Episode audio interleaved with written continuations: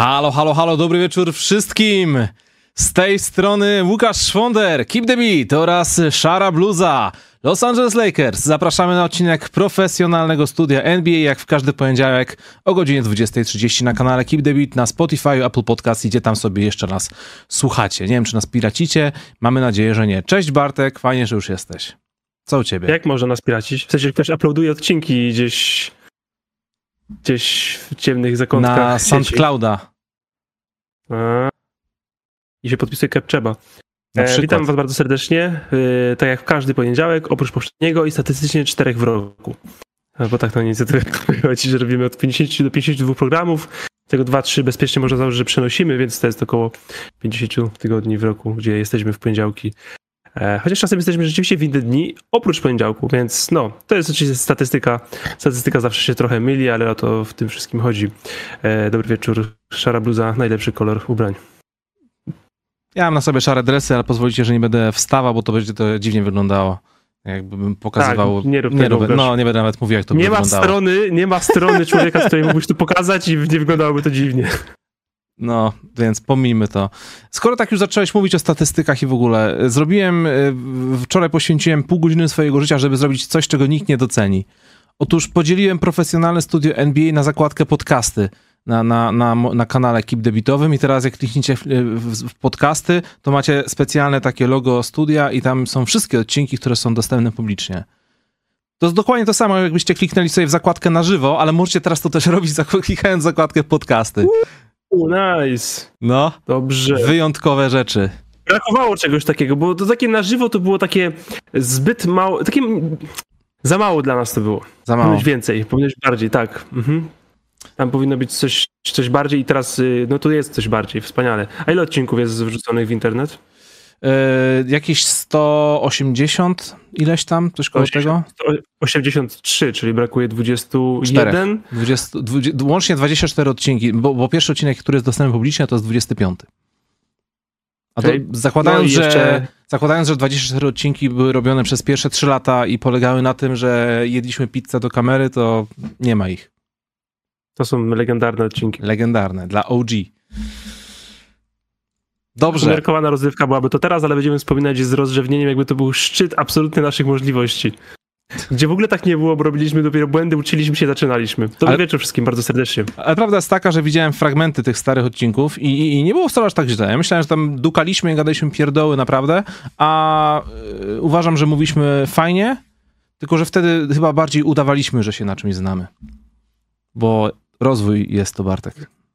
Rozwój jest No jest to rozwój, oczywiście. To jest tak jak z sportowcami, nie? Są koszykarze coraz lepsi. Koszykarze teraz są lepsi 10 lat temu, którzy byli lepsi niż 20 lat temu, którzy byli lepsi niż 30 lat temu. Dokładnie. Jedyny wyjątek to jest być może tylko i wyłącznie lata 70., gdzie wszyscy brali kokainę. I Michael Carter Williams. Moi drodzy, Daj mi, Łukasz, Łukasz, daj mi lepszego Rukiego od Michaela e, Cartera Williamsa częściej niż dwa razy w dekadzie i pogadamy o tym. Ruki sezon, tylko i wyłącznie. tylko i wyłącznie rookie sezon. To jest, wiesz, nie Michael Joel Williams, Embiid, nie Zion Tyreek Williamson. Evans i Victor Wembanyama. O, właśnie, Wiktor Mbaniama, który nie jest starem i to nie jest kontrowersja. Dobrze, pogadamy sobie dzisiaj na pewno o weekendzie gwiazd. E, Przed chwilą wyszła informacja dość wizualna o nowych boiskach NBA, o tym za chwilę. Pogadamy też o Jalenie Bransonie, o super serii Cleveland Cavaliers, o Brandynie Podziemskim, Jeremie Sochanie, bo trochę się tam u nich podziało, o powrotach udanych bądź mniej udanych oraz o najważniejszym temacie, którym jest e, zdrowie, dyspozycja oraz fenomenalny sezon, który chyba coś czuję zbliża się ku końcowi, Joela Embida. Ale o tym wszystkim w swoim czasie. Póki co zapraszamy do zostawienia kciuków w górę, do subskrybowania tego kanału, klikania w dzwoneczek, żebyście dostawali powiadomienia o kolejnych e, programach, materiałach i innych rzeczach, które się na tym kanale dzieją, bo się dzieją. E, A jeszcze, jak mówiłeś Bartek, o tym, że czasami jest tych odcinków więcej, to w planach był odcinek w najbliższy czwartek, żeby zrobić sobie trade deadline na żywo. My tego nie zrobimy, dlatego, bo w tym czasie e, robi, e, będzie odcinek na Basket Office. Także lecę do Warszawy i tam będę z ekipą Basket Office to wszystko sobie omawiał. A z tobą, Bo już Bartek... lata do Warszawy, nie? Proszę państwa. Jesteś obrażony? To jest, to jest, ten- Helikopterem to jest ten, poleci. To jest taki... private jet. Dobrze. 50 Cent i Jak- Keep the Beats. Jak Warszawa, Taylor, jak Taylor Wrocław. Swift do Travisa Kelce. W poniedziałek, Bartek, spokojnie tym porozmawiamy Byś wszystkim. o lądował na budynku Kanal Plusa, bo nie masz czasu, wiesz, nawet jeździć po mieście, tylko lądujesz tam, wpadasz na program i wracasz znowu do tego helikoptera i wracasz gdzieś indziej, nie? Tak, a po ciemku Do można tak latać? przykład. Jak masz lampkę w kabinie, Myślisz, że tu chodzi o światło wewnątrz? Myślałem, że na zewnątrz bardziej. zależy jak mocno masz światło w kabinie. Okej. No w każdym ty razie, musisz widzieć i ciebie też muszą widzieć, więc yy, czyli na ludzie, pogadamy o tym w poniedziałek za tydzień wszystkim. Może akurat już będzie, jakaś wymiana, a może akurat przez weekend już będzie, będą jakieś wykupione kontrakty, jakieś podstarzałe gwiazdy, jakieś podstarzałe gwiazdy, które mają ostatni rok kontraktu na 30 milionów dolarów, idą grać za minimum do Los Angeles Lakers. Wiesz, lubisz takie tematy, nie?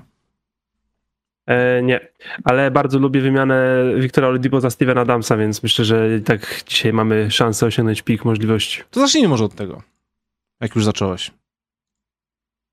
Wiktor Oladipo za Stevena Adamsa, ale e, do Wiktora Oladipo dołożono tu jeszcze trzy drugorundowe piki. Także taki zestaw leci do Memphis, a do Houston Rockets leci e, Steven Adams, któremu dopiero w przyszłym roku kończy się kontrakt, jak sprawdziłem. Ma jeszcze, także ma dodatkowe jeszcze 12,5 milionów salary. E, I tak na szybko trochę szkoda, to, trochę, trochę to słabo wygląda dla Wiktora Oladipo, bo to jest, tra- traktujemy go w tym momencie tylko i wyłącznie jako spadający kontrakt. Um, sobie troszkę zaoszczędzą w najbliższe lato, bo jednak ten payroll mają dość wysoki, nawet biorąc pod uwagę to, że praktycznie wszyscy u nich są kontuzjowani i niegrający. E, Zastanawiam tylko to, jaki, jak ten ruch się opłaci dla Houston. Bo wiesz, Steven Adams był starterem, wiadomo, że ma bar- miał bardzo poważną kontuzję, cały sezon z głowy. E, Czy dalej będzie wartością dodatnią jako rezerwowy wobec Alperena Szenguna? To jest Właśnie może o to chodzi, że Steven Adams, który już trochę tych problemów zdrowotnych miał, trochę przebiegu już też ma, mimo że no jest dopiero 30-latkiem, chyba można tak powiedzieć. E, Nie jest, nie jest takim, wiesz, sta- starym, spranym weteranem, ale mimo wszystko center po przejściach. Więc może właśnie w tym momencie kariery dla niego powinna to po prostu właśnie być rola z ławki. To znaczy gram sobie 15-20 minut za Szengunem, czyli nie nadwyrężam się, nie wiesz, nie ryzykuję zdrowiem, grać, graniem noc, w noc w noc, nie ma takiej presji na mnie, jak chwilę zagram z Szengunem i to wyjdzie efektywnie, to fajnie, jak nie, to po prostu jestem z niego zmiennikiem, gram więcej w meczach, w których on odpoczywa, jestem po prostu zabezpieczeniem, buforem, nie jestem człowiekiem, na którym, wiesz, leży taka presja oczekiwania i granie 35 minut w każdym meczu. I może to pozwoli właśnie przeżyć mu cały sezon i grać sobie we wszystkich meczach 18 minut. No tak, no, no dzięki temu może sobie, człowiekiem. może sobie tę karierę przedłuży nawet e, będąc już po poważnej kontuzji, bo on wciąż jest młodym gościem. Ile on ma lat? Ze 30? 30, 30 No lat, to dokładnie jest, to to chodzi, to nie jest jeszcze, jeszcze, jeszcze, jeszcze, jeszcze, sobie, trochę, jeszcze sobie trochę pogra. E, wiadomo, że taki twardy, zbierający, bardziej tradycyjny center to może nie jest mus w dzisiejszej koszykówce, ale na pewno jest to jakaś taka wartość dodatnia, żeby posiadać takiego gościa na ławce. No i z faktu, że to jest Steven Adams, ja wiem, że ten sezon Houston Rockets wygląda dobrze, zarówno zew- na zewnątrz, jak i, na we- jak i wewnątrz tej organizacji, ale jeszcze w zeszłym roku gadaliśmy o tym, że to jest po prostu no jeden wielki bałagan, brak jakiegoś tam pogłosu w szatni, brak weteranów, brak klimatu i może akurat Steven Adams będzie w stanie wprowadzić coś pozytywnego też e, pozaboiskowo do tej organizacji. W końcu wiemy, że to jest otwarty, bardzo w porządku człowiek.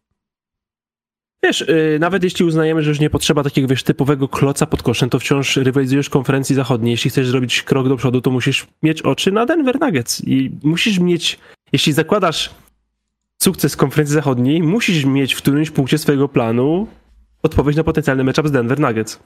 E, więc taki zawodnik się w pod tym kątem przyda na pewno. E, a to, co mówisz też, yy, ja myślę, ja myślę, że się bardzo przyda. Zobacz, co Houston Rockets próbowali zrobić w lato e, po podaniu Freda Van Vliet, po dodaniu Freda Van Vlieta. Chcieli sprowadzić Bruka Lopeza. Chcieli sprowadzić centra, tak czy tak.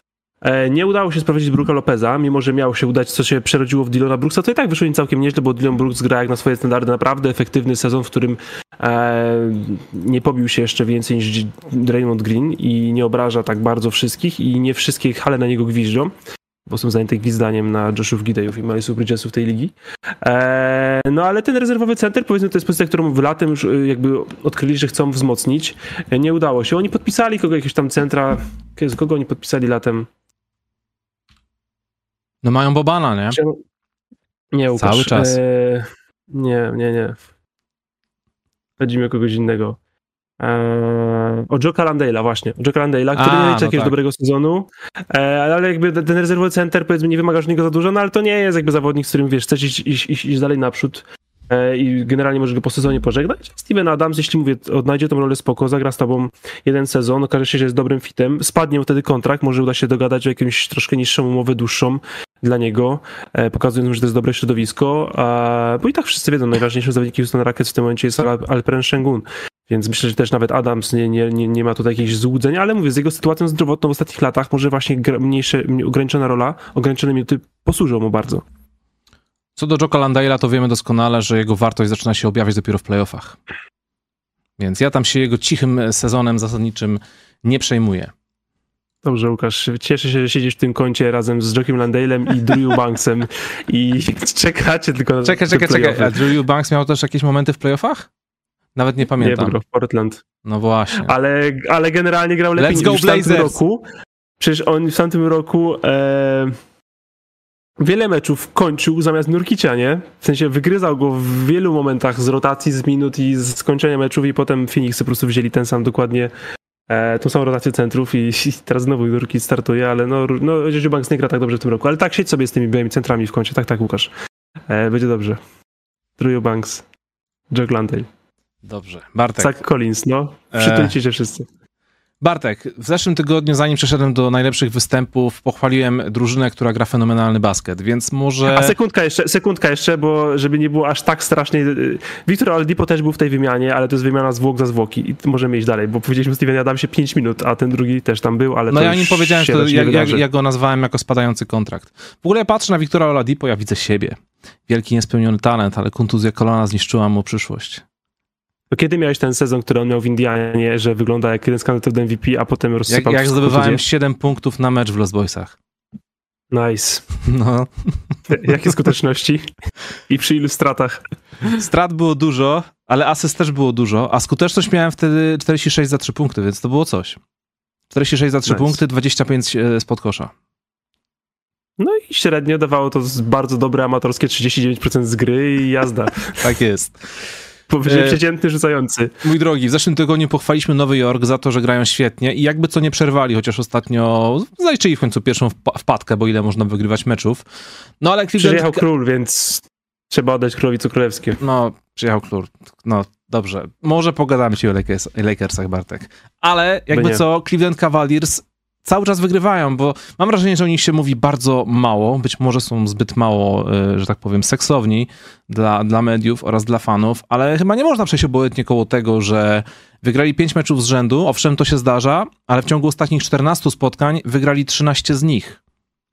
13 z 14 to są dla nich zwycięstwa. I w tym czasie właśnie sprawdzałem, że no wiadomo, Cleveland Cavaliers to jest drużyna defensywna, ale w tym czasie w ciągu tych 14 meczów zbierali ponad 47 piłek na mecz, to był drugi wynik w tym okresie i mieli definitywnie najlepszy defensive rating w całej lidze. Defensive rating oraz net rating, średnio jakieś 2, 2,5 e, więcej niż e, obecni, tam obecna drużyna na drugim miejscu, już sobie nie spisałem, nie pamiętam kto.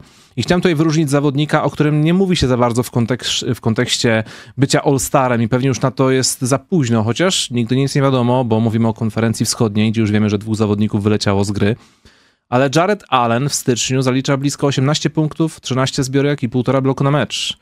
Z tych 13 zbiórek 4,5 to zbiórki w ataku. Skuteczność jest wysoko, 60%. Jako center mógłby mieć lepiej, moim zdaniem, ale wciąż e, to właśnie dzięki niemu między innymi Cleveland e, tak doskonale sobie radzą, no bo chodzi tutaj przede wszystkim o tą e, prezencję w obronie. Oglądałeś coś Cleveland ostatnio? Wiadomo, że to cały czas są popisy strzeleckie Donowana Michela, ale ta drużyna wygląda jakoś i, i, i chyba w tym sezonie już nie zaliczą takiej wpadki jak w poprzednim roku w playoffach. Wciąż mogą trafić na matchup z Knicks i ja wcale nie uważam, że będzie łatwiej niż rok temu, ani że wynik musi być inny. Eee, Cleveland Cavaliers, no, no to jest, wiesz co, no nie, to jest spokojnie myślę top 5 historia tego sezonu. Mhm. W sensie w momencie, w którym się wysypał Garland i Jared Allen, to raczej przewidywania wszystkich, w tym moje, nie ukrywam, były takie, dobra, ten sezon się już skończy praktycznie, w sensie zaraz się rozsypią, zaliczą serię porażek i będziemy dyskutować o tym, kogo z tej czwórki wymienić, no bo po co utrzymywać czterech gwiazdorów, z czego wiem, że Mitchell jest niezadowolony dla drużyny na ósmym miejscu. A tu poszła seria zwycięstw, gdzie nagle się okazało, że klasyczna drużyna koszykówki, czyli rozgrywający, center i trzech strzelców skrzydłowych, to ma sens na boisku i kiedy nagle jest spacing, kiedy każdy jest w, dokładnie w swojej roli, a no to Jared Allen w tym wszystkim na razie grał jak All-Star. Eee, będziemy jeszcze o All-Starach mówić dzisiaj chwilkę, nie? Tak, o możemy za chwilę nawet. Dobra, to, to, to fajnie, to, to delikatnie nawiążę, bo oczywiście, że są kontuzjowani tylko we wschodniej konferencji, gdzie już moim zdaniem doszliśmy tam do limitu All-Starów prawdziwych, już powinniśmy przestać, może jednego ewentualnie, bo ja Trey Younga miałem w swoim składzie, to oczywiście tam się kontuzjują ludzie, a gdzie na zachodzie czekają, wiesz, All-Starzy, All-Starzy, oczywiście nikt się nie kontuzjuje. I, i zaraz właśnie Jared Alleny z całym szacunkiem będą wchodzić do tego meczu gwiazd. I chciałem ciebie zapytać właśnie, czy ty uważasz, że Adam Silver powinien dobierać z całej puli zawodników, czy uzupełniać właśnie na konferencję po tych kontuzjach? Wiesz co, ja już od kilku lat jestem fanem podejścia, że ten podział na konferencje jest sztuczny, bo jest, jest po prostu niesprawiedliwy. I nie ukrywajmy, że konferencje są tylko ze względów po pierwsze y, tradycji ligi, a po drugie no, mobilności, lotów, stref czasowych, żeby to jakoś dało radę ogrywać wszystko. Ale na przykład jak była cała, wiesz, pandemia, y, rozgrywki w słynnej bańce w Orlando, to ja już wtedy wychodziłem z założenia, że skoro już ten etap, e, skoro już ten temat, e, że nie musimy latać, latać nigdzie na drugi koniec Ameryki, że wszyscy są w jednym miejscu, no to po co rozgrywać to na konferencję? No ale nie zrobili tego, więc pewnie już nigdy więcej nie zrobią. E, więc to tyle, jeśli chodzi o playoffy. I wydaje mi się, że jeśli chodzi o powoływanie zawodników do meczów gwiazd, to jest niesprawiedliwe, że wybierasz 12 zawodników z lewej, 12 zawodników z prawej strony, podczas gdy z jednej strony masz 10 potencjalnie dobrych, a z drugiej masz 15 potencjalnie dobrych. To jest po prostu niesprawiedliwe wobec którejś tam połowy, to jest sztuczny podział. Wobec gardów konferencji zachodniej. W sensie od jakichś, nie wiem, chyba 9 lat już to jest nie fair wobec gardów konferencji zachodniej. To jest mm. najgorsze miejsce do dostania się do, do, do meczu gwiazd, naprawdę. Zawsze no są tak. jacyś pominięci zawodnicy. Eee, bo Jared ale naprawdę ma szansę, no bo mówimy o dwóch ludziach. Eee, myślę, że no, Trey Young tymi ostatnimi meczami ma duże szanse znaleźć się w tym, w jednym z tych dwóch miejsc, no ale drugi no, albo ktoś z Bostonu, no ewentualnie może właśnie, ewentualnie może Kristaps Porzingis, ale tak, to, tak to, kto, kto jeszcze by tutaj się tu się jeszcze łapie, tu to pachnie ja, ja może, starym Scotty Barnes. To właśnie pozwolisz, że ja tutaj zacznę, bo nie, nie, każdy może to wiedzieć, nie każdy to prześledził. E, zawodnicy powołani na rezerwę w meczu gwiazd ze wschodu to Bam Adebayo, Jalen Branson, Paulo Banquero, Jalen Brown, Tyrese Maxey, Donovan Mitchell oraz Julius Randall. I sprawdziłem sobie, jakie, jaką my tutaj listę mieliśmy w naszym filmie, który zamieściliśmy jakieś dwa tygodnie temu i była w zasadzie bardzo bliska. E, ja w tej liście dałem oprócz, zamiast Juliusa Randla po prostu dałem Trey Younga. I, I, to była chyba jedyna różnica. E, I chyba to było, u Ciebie było naprawdę coś bardzo, bardzo podobnego. Więc zakładając, że wylatuje Julius Randle oraz wylatuje Joel Embiid, w te dwa miejsca już biorę pod uwagę już tylko i wyłącznie trzy nazwiska, czyli Trey Young, Kristaps Porzingis, Scotty Barnes. Biorąc pod uwagę Chris Tapsa i to, że już mamy dwóch zawodników Bostonu, to wydaje mi się, że byłoby to ciut przesada, żeby było aż trzech. E, Scotty Barnes może, Trey Young... Ostatnio średnio to wygląda. Trey Young pewniak, bo Trey Young to już nawet teraz według mnie jest po prostu snabem. Ja też go miałem i ja go miałem tak naprawdę, jak wybierałem y, swoich All-Starów wschodu, to miałem go na tych miejscach 6-7. W sensie ci gardzi z ławki, to jeszcze trzeba być gardów, nie dzikie karty, to ja go tam miałem. Mhm. E, nad Brownem, nad, Maxejem. E, z tym się można oczywiście kłócić, ale, ale, ale no na pewno go miałem w tym All-Starze. No, jedno z tych dwóch miejsc zajmie, a drugie... Zobaczymy. Nie ekscytuję się za bardzo tym, konferencja wschodnia. Znaczy wiesz, no, chodzi ładnie, tylko... ciężko pracujecie, ale... Ale, ale jeszcze Cleveland Cavaliers, słowe, słowe zakończenia. Właśnie. Świetna historia, ale też bardzo ciekawy, teraz trudny moment przed nimi, bo są rozpędzeni, wygrają masę meczów, ale moim zdaniem, to też już wspominałem, no czeka ich pewne, pewne zamieszanie, to znaczy, no co trzeba będzie zamieszać tych rota tymi rotacjami, bo mimo wszystko trzeba wprowadzić do gry dwóch zawodników, którzy będą w minutach pewnie trzecim, czwartym miejscu. Ewana Obleda, Garlanda, kiedy już zejdą z nich wszystkie limity, limity minut. No i wiemy, że to jest bardzo dużo dublowania się e, z killami, bo to jest dwóch centrów i dwóch rozgrywających w składzie. Mhm. Ale mam nadzieję, że nie stracą tego, tego tej tożsamości całkowicie, bo bo drugie miejsce jest tylko o pół meczu. Tutaj naprawdę się dużo może wydarzyć I, i, i nagle drugie, trzecie miejsce może być bardzo atrakcyjne, bo załóżmy, że Joel Embiid nie wróci w tym sezonie, Philadelphia spadnie na szóste miejsce i taka seria 3-6 z Filadelfią w pierwszej rundzie, to ja myślę, że lepszego scenariusza sobie nie można było za bardzo wymarzyć konferencji wschodniej, bo e, no chyba wolę grać z Filadelfią bez Embida niż z Nowym Jorkiem w jakiejkolwiek konfiguracji. A, to myślę, że teraz A, wszystkie się... drużyny będą celować właśnie w to, żeby uderzyć Filadelfię. Albo w Indianę, wiadomo, bo myślę, że Indianę też jakoś za bardzo nikt nie boi, o ile to oczywiście ona będzie tam w szóstce, ale no myślę, że teraz y, Bardzo ciekawe będzie to wyścigu drugie miejsce, bo Knicks, Cavs, Bucks myślę, że wszyscy że będą dawać siebie naprawdę dużo, żeby to drugie miejsce zgarnąć, bo nie dość, że na przykład możesz się ustawić wtedy właśnie na Indianę, Orlando albo Filadelfię, to unikasz Bostonu do finału w konferencji. I to Cleveland Cavaliers naprawdę mają w zasięgu. W tym momencie Bucks mają to miejsce, ale to jest pół, jedno zwycięstwo, tylko pół meczu przewagi nad Cleveland Cavaliers i kolejne pół nad Nowym Jorkiem. E, Sixers jest kolejny mecz, ale wiadomo, że oni idą w dół, więc tutaj bardzo ciekawe będzie wyścig o to drugie miejsce. Ja jeszcze dwa słowa tylko do Cleveland Cavaliers. Jak pewnie wiesz, jestem stanem Maxa Strusia e, i troszkę mnie zawodzi ten człowiek, bo myślałem, że właśnie w takiej roli, w większej roli w Cleveland e, stanie się naprawdę pewną czwartą, być może nawet trzecią opcją tego zespołu. No niestety, jak teraz patrzę, e, w styczniu trafia trójki na jakichś marnych 32% e, i to są mecze naprawdę niektóre 10-11 punktów, po czym 2, 11 po czym 6, po czym 8, po czym 0 i wiesz, i, i brakuje tutaj takiej, takiej ciągłości.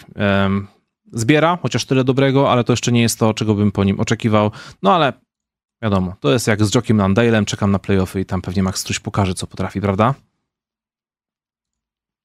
Co tam dalej mamy na agendzie? Eee, konferencja zachodnia, jeśli chodzi o, o, mecz gwiazd. Rezerwowi Devin Booker, o tym już gadaliśmy w środę, wiadomo, eee, zdobył to miejsce, zdobył. Wcześniej było to niepewne, przynajmniej w moich Dzięki oczach, ale ostatnie 2-3 tygodnie definitywnie Devin Booker jest All-Starem. Dalej, Stephen Curry, Anthony Edwards, Anthony Davis, Paul George, Kawhi Leonard oraz Carl Anthony Towns. Eee, jak sprawdziłem to do naszych list, ja po prostu dałem Darona Foxa i Domantasa Sabonisa za Bookera i Paula George'a. Po czasie Rzuciłbym Bookera za Foxa. Obecność Pola George'a jest dla mnie raczej takim ukłonem dla wyników Clippers, bo tutaj jednak no Domantas Sabonis zalicza po cichu, naprawdę świetny sezon, e, jest liderem w tylu kategoriach statystycznych, że no głowa mała. Sęk w tym, że nie jest graczem z gatunku takich, które się kojarzą z, z byciem gwiazdą. No i no niestety tak to trochę... No gra w tak Sacramento tylko. No tak, ale wiesz, na Sacramento no, są na którym miejscu? Piątym, więc chociaż jednego tak, stara to... można, można byłoby wrzucić. Jak nie Foxa, to koniecznie tutaj Sabonisa. E, ale tutaj ciekawe jest to, że ty dałeś i Bookera i Paula George'a już te dwa, trzy, trzy tygodnie temu, więc idealnie wymierzyłeś cały skład. Ty, nie, bo ja Sabonisa miałem, a nie mam Kata. Więc y, to, że a, trafiłeś no drugiego, tak. to, że trafiłeś drugiego z Minnesota, to jest piękna twoja zasługa, bo rzeczywiście pierwsza drużyna też dostała tutaj dwa Bardzo miejsca. Piękna. Ja tego nie Ja miałem, ja miałem Sabonisa. Eee, bo moim zdaniem Sabonis przed Foxem, jeśli ktoś z Kings, ale miałem Pola George'a e, i poczytuję sobie za, za wielką zasługę. Booker to wiadomo, to postawiłem na pewniaczka. Mhm. Dziękuję, Devin. Dziękuję, Devin. Zapamiętam ci to na długie lata. E, zyskałeś sobie właśnie e, zagorzałego obrońcę. Jak posikasz majtki w playoffach, to ja będę z tobą. Devin Booker jest zawodnikiem, który nie cika majtki w playoffach. Wydaje mi się, że ta narracja o tym, że na przykład w meczach eliminacyjnych mu nie idzie, jakby zabiera mu wszystko to, co w tych playoffach robi. Bo wiesz, załóżmy, że masz 5-6 meczów fenomenalnych, po czym w meczu decydującym grasz źle. Czy to jakby przysłania mhm. wszystko, co zrobiłeś wcześniej? Wiesz, to nie jest 2 na 6, jak, to nie jest 2 na 6 jak James Harden. To jest 5 na 6, 6 na 7. Dla hejterów zawsze łatwo i w ogóle. Możesz przypomnieć nam, jaka była twoja argumentacja, bo była słuszna, w związku z tym, co głosowali trenerzy. Czemu widziałeś Kata, a nie Goberta na drugie miejsce, na drugiego All-Stara z Minnesoty? Wiesz co, ja tutaj nie miałem jakichś e, wielkich argumentów, bo dobrze wiesz, że bardzo wysoko cenię Rudy'ego Goberta. Bardziej chodzi o Kata tak z tego względu, że to jest mecz gwiazd i bardziej stawiamy na zawodników stricte ofensywnych, nie? Masz tutaj Karla Antonego Townsa, który już wcześniej grywał w meczach gwiazd e, i miał te swoje występy strzeleckie, jest bardziej kojarzony jako, jako ta gwiazda. Um, wiesz, e, Rudy Gobert jest bardziej, jest bardziej istotny dla Minnesota Timberwolves niż na przykład Kristaps Porzingis dla Bostonu Celtics. Ale jakbyś miał powiedzieć, to jest większą gwiazdą, to wciąż jest to Kristaps niż, niż Rudy Gobert. Chodzi mi o takie jakby, wiesz, podejście w przestrzeni publicznej, jak, cię, jak jesteś traktowany. Mm, tak, w taki sposób tak się zgadzam, bo tak to bym się pokrzywił, ale no no Gubi Robert się nie załapał. Eee, jak rzeczywiście przyszedł, przyszedł, przyszedł to do drugiego, drugiego wysokiego, drugiego jakby przedstawiciela Timberwolves, ja bym tutaj ciężkie już do zgryzienia, którego z nich dwóch wybrać. E, cieszę się, że nie musiałem tego wyboru podejmować. E, spoko, ja, się, ja nie mam nic przeciwko tego, że, że, że wygrywająca drużyna pierwszy, pierwszy, pierwszy sit konferencji, która też swojego trenera wyśle, ma dwóch przedstawicieli. E, bardzo okej. Okay. Szkoda mi Rudiego, bo teraz tutaj maluje nam obraz taki, a super, będę miał ekstra wakacje, ale wiem, że dla Rudiego to wszystko bardzo dużo znaczy. W sensie on jest to jest, do nagród, to jest nie pierwszy raz. To jest nie pierwszy raz, kiedy Rudy Gobert pokazuje, że, że boli go ten brak powołania. Ale zobacz, no kurczę, bo to jest właśnie, jak ktoś by się kontuzjował w konferencji zachodniej, nie, to na pewno kogoś wezmą z Sacramento.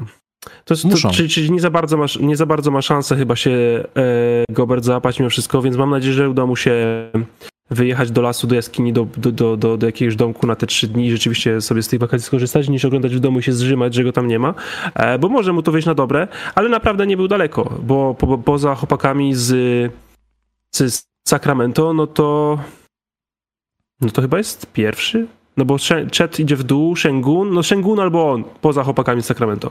E, tak, to, tak to reszta raczej jest dalej, czyli jest wyżej niż Zion, czyli wyżej niż Ingram, właśnie wyżej niż Chet, y, wyżej niż Kyrie, to ja myślę, że tak nie jest jakieś bardzo złe miejsce, żeby, żeby, żeby w tej hierarchii się znajdować, Ale a tutaj tak naprawdę chodzi o playoffy. w, sensie, jeśli, jeśli mówisz tutaj jeszcze, bo się na chwilkę wyłączyłem, bo się tutaj zagapiłem w jedną rzecz, jeśli chodzi o Rudy'ego Goberta w meczu gwiazd, to już nawet nie chodzi o statystyki, o to jego podejście, czy, czy narrację, cokolwiek.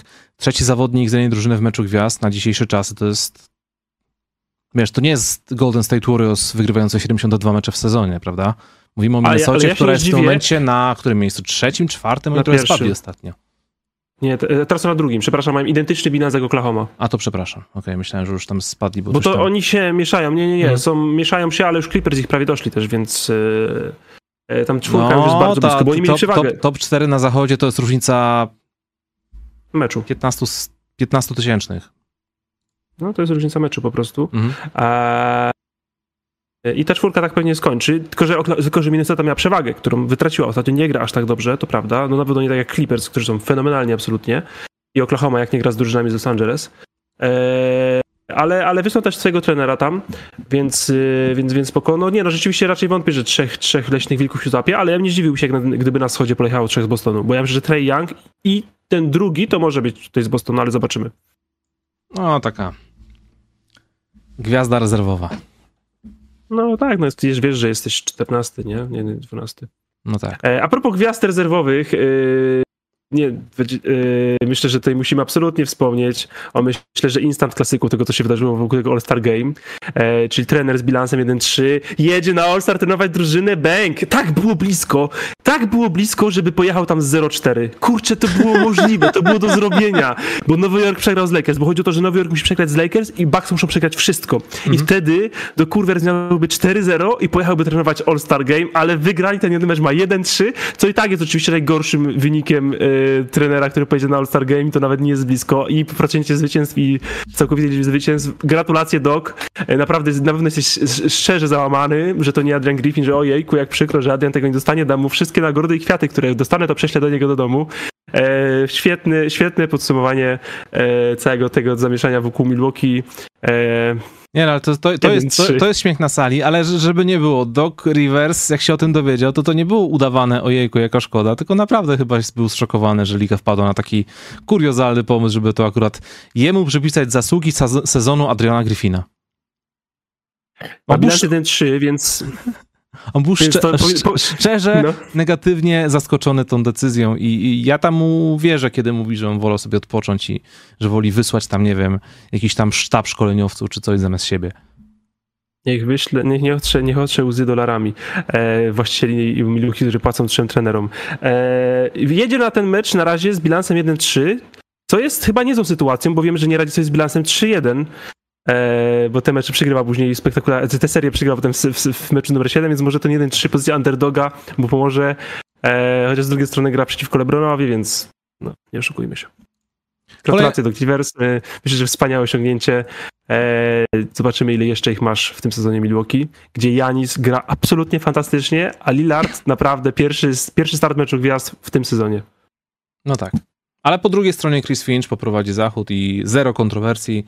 Dostał to, na co zasłużył. Super sprawa. Ja jeszcze kończąc temat weekendu gwiazd, skoro tak już zaczęliśmy o tym gadać. E, nie wiem, czy zdążyłeś zobaczyć, bo dosłownie godzinkę temu NBA opublikowała e, film, jak będzie wyglądać parkiet podczas konkursów indywidualnych, meczu celebrytów oraz e, pojedynku rzutowego za trzy punkty NBA kontra WNBA. Jest to boisko, które jest zbudowane z takich po prostu wyświetlaczy. Wygląda to troszkę jak jakiś, jakiś kosmiczny parkiet ze Space Jam 2 z LeBronem Jamesem albo mokry sen graczy NBA 2K, że można od tego dostać oczopląsu i tak szczerze mówiąc, jak na, na, sobie na to spojrzałem, to sobie stwierdziłem, wow, ale fajnie byłoby zagrać na czymś takim. Fajnie byłoby to nawet to zobaczyć, bo wyobraź sobie na przykład konkurs sadów jest jakaś tam paka i centralnie od, od razu po tym wsadzie wyświetla się na, na tym parkiecie, na ogromnym parkiecie powtórka, replay w slow motion tego, co się właśnie przed chwilą wydarzyło. I wydaje mi się, że pod tym względem będzie to robić naprawdę spore wrażenie podczas meczu celebrytów jakieś statystyki się będą wyświetlać, że tam Machine Gun Kelly na przykład jest 0 na 7 za łuku, albo coś ciekawego. Y, ale z drugiej strony cieszę się, y, bo jednak dostaniemy wszyscy oczopląsu. Taka jest prawda, bo jednak będzie bardzo bola, oczy będą bardzo boleć. Y, widzieliśmy czerwone boiska Chicago Bulls z In-Season Tournament, to jak teraz te boiska będą, wiesz, animowane, to już w ogóle. Bardzo cieszę się, że podczas tego właściwego, normalnego meczu gwiazd, jednak mimo wszystko będziemy grać na zwykłym, tradycyjnym, drewnianym parkiecie. E, oczywiście ukaże, że widziałem, bo jak wchodzę na Facebooka, to zawsze pierwsze, co mi się wyświetla, to twoje posty. I zrobiłem to, kiedy czekałem, aż się połączy ze mną na Discordzie. E, czekając utęsknieniem, aż, aż, aż usłyszę Och. te piękne, łagodzące emocje, dźwięki czekającego połączenia. Więc tak, widziałem dokładnie naprawdę Zagapiłem na minuty, no. Na minuty przed studiem e, widziałem dokładnie ten post i, i, szybko sobie odpaliłem to wideo. Wygląda to imponująco. Ja jestem zajarany absolutnie, jeśli chodzi o... Myślę, że to jest świetny, świetny pomysł na mecz gwiazd. E, na budowanie otoczki, a sam mecz gwiazd, y, tak jak powinno być, też bym zrobił go na drewnianym parkiecie. Widziałem jeden fajny komentarz, nie wiem czy na Twitterze, czy gdzieś tam, e, ale ktoś napisał, że nie sądziłem, że przed włączeniem konkursu sadów NBA będę chciał zażyć grzyby. Odnosząc się właśnie do tego parkietu. Nie rozumiem, czemu pieczarki miałby to umilić, ale niech będzie. Dobrze, Bartek. E, to co? Przechodzimy do kolejnego tematu. E, bardzo ważna kwestia, moi drodzy. Słuchajcie, dzisiejszym partnerem odcinka jest e, obóz koszykarski Draft Camp. Obóz koszykarski, który promuję, na który przyjeżdżam od dobrych kilku lat. Od chyba pierwszy raz byłem w roku 2018, więc e, no to już 6, 6 lat minęło. Więc y, to jest oferta skierowana zarówno dla Was, jeśli jesteście nastolet, nastolatkami starszymi bądź młodszymi, jak i dla rodziców, y, matek i ojców, którzy mają swoje dzieciaki i chcieliby je wysłać na um, latem na właśnie na jakiś taki obóz koszykarski, żeby, e, żeby dzieciaki spędziły miło czas, albo żeby po prostu tych dzieciaków się pozbyć na 9 dni. E, w wielkim skrócie, to jest taki dość nietypowy obóz, bo nie chodzi tylko i wyłącznie o grę w koszykówkę, ale o przeżycie takiego całego doświadczenia, coś takiego jak NBA w pigułce, symulator gracza NBA, bo na wstępie e, idziecie, korzystacie z, z, z Draft Combine, tam jesteście mierzeni, sprawdzana jest wasza siła, szybkość, później macie jakieś tam gierki jeden na jeden, y, losowe drużyny i ostatecznie jesteście wybierani w drafcie do drużyn takich już normalnych i z tą drużyną się trzymacie, rozgrywacie sezon, playoffy, jeśli jesteście na tyle dobrze, gracie w, e, w meczu finałowym. I fajne jest to, że w tych drużynach nie ma takiego przeskoku poziomów, że na przykład jest gracz zawodowy, a dziesiątym zawodnikiem w rotacji jest chłopaczek, który chciał po prostu spędzić sobie miło czas i nie ma pojęcia rzucać do kosza, bo jest tutaj podział na dywizję, jest tutaj podział na poziomy, więc zawsze gracie plus minus z zawodnikami na swoim poziomie sportowym, w bardzo podobnym wieku, bo te roczniki zawsze w, na obozach są na, na podobnym poziomie, że się powtórzę. No i generalnie polecamy. Ja tam byłem pierwszy raz to 6 lat temu, to zawsze miałem coś takiego, że kurczę, szkoda, że nie jestem 20 lat młodszy, nie? Ty też byłeś, Bartek, w zeszłym roku. Zobaczyłeś z bliska, jak to wygląda. Jak byliśmy w Brzeszku. Byłem, no. Materiał powstał. Byłem na chwilę. Też szkoda, że nie na dłużej, bo na pewno takie, takie rozpoczęcie i zakończenie fajnie byłoby zobaczyć, jak ta, ta atmosfera przebiega. No i w ogóle sam mecz finałowy. Jeśli nie, nie umiecie trafiać w ogóle do kosza, to nie, nie od tego są draft campy, tylko się jedzie wtedy grać e, w lidze amatorskiej. W lidze amatorskiej jest pełno takich zawodników, którzy wrzucają do kosza. To prawda. E, ale żarty żartami.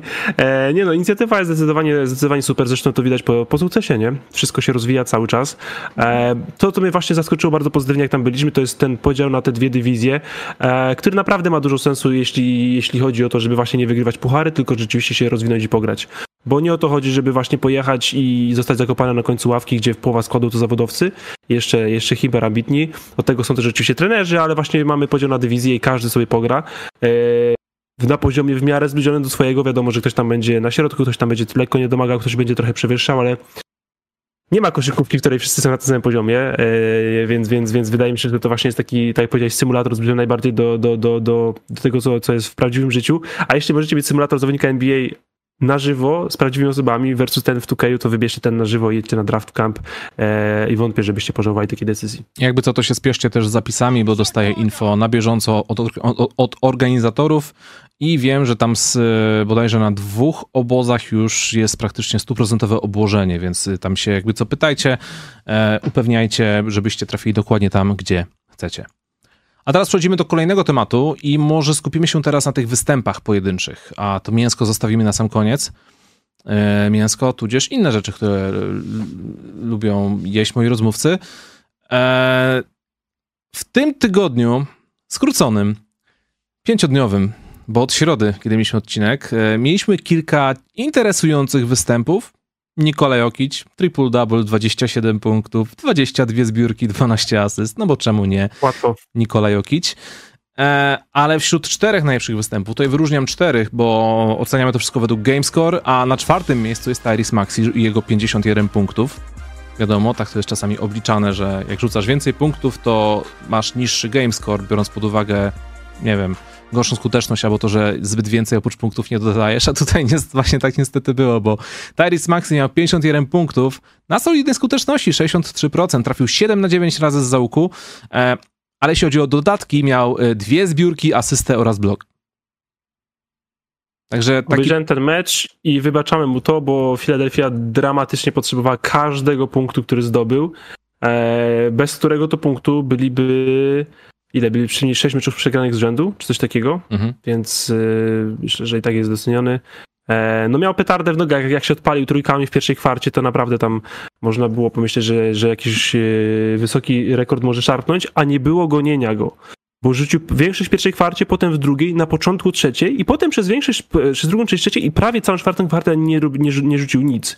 Pomógł kolegom, E, I dopiero w samej końcówce zdobył jeszcze 4 punkty, żeby, tą, e, żeby przekroczyć tą okrągłą 50, więc e, nie czepiamy się. Na całe szczęście miał tutaj kolegę, który mu w tym wszystkim doskonale pomógł. Tobias Harris, 28 punktów, 5 zbiórek, 7 asyst, 62% skuteczności z gry. Prawdziwy, prawdziwy Robin dla, dla Batmana. Właśnie e, z tym, z tym Philadelphia i tą ich serią porażek, to właśnie chodzi o to, że to jest nie tylko Jokic, bo to Maxi też e, nie jest najzdrowszy, opuszczał mecze Harris, e, nie gra cały czas Dante Melton, nie grał e, Nikola Batum, a oni muszą się teraz do kupy wszyscy zabrać poza, poza Embiidem, żeby się w tej piątce szóstce utrzymać, więc oby, oby to zdrowie wracało. To jest Harris bardzo dobry sezon, no. Co innego można powiedzieć. W obliczu zbliżającego się trade deadline oczywiście pozostaje pytanie, w obliczu trade deadline oraz kontuzji Joela Ambida, o czym za chwilę będziemy gadać, czy Philadelphia będzie tutaj e, za wszelką cenę walczyła o cokolwiek do tego 8 lutego? Czy raczej będą liczyć, że dobra, do playoffów dotrwamy, a później jakoś to będzie? Bo, to, bo wiesz, tak na dobrą e, sprawę szykuje się historia bardzo zbliżona do poprzednich lat, czyli Joel Embiid wróci na 50% i końcowych meczów nie zagra. O ile wróci. Najpierw się musi wydarzyć operacja, bo z tego, co mówią nam raporty naszych znakomitych e, dziennikarzy Wojnarowskiego i Szamsa, e, wynika, że czas powrotu do zdrowia nie jest znany i będzie zależeć od tego, co się wydarzy w trakcie operacji. Mhm. Jak ona pójdzie i co tam się okaże naprawdę, kiedy kolano zostanie otwarte. Więc, y, więc wydaje mi się, że dopiero mając tą informację będzie można podejmować jakieś dalsze decyzje, czy w ogóle wróci w tym sezonie, czy nie, czy na playoffy, czy nie będzie w ogóle zdrowy.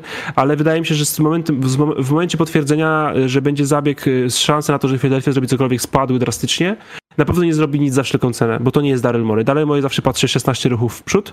Myślę, że jeśli coś się okaże, jakieś wzmocnienie sensowne, to to zrobi, ale jeśli miałbym postawić dzisiaj pieniądze, to obstawiam pieniądze, że wszystkie swoje karty zatrzyma przy piersi i poczeka z nimi do lata, a kiedy będzie miał dwa więcej piki do dwa, dwa piki więcej do wymiany, łącznie będzie miał pięć pików do wymiany, będzie miał ten swój legendarny już cap space, e, więc wydaje mi się, że, że, że Philadelphia 76ers e, odpada nam jako, jako kupujący. Ale to i tak nie powinno jakoś bardzo zaburzyć nam rynku, bo kupujących e, jest bardzo dużo. Na trze... Kurczę, na drugim miejscu. Na drugim miejscu, bo Stephen Curry się nie liczy, bo przegrał mecz, ale o tym za chwilę też powiemy. Więc na drugim miejscu jest Bradley Bill. Który w naszym segmencie bicia drużyn trzecioligowych zrobił 43 punkty na 76%, rozdał 6 ases i to był chyba jego najlepszy mecz w tym sezonie.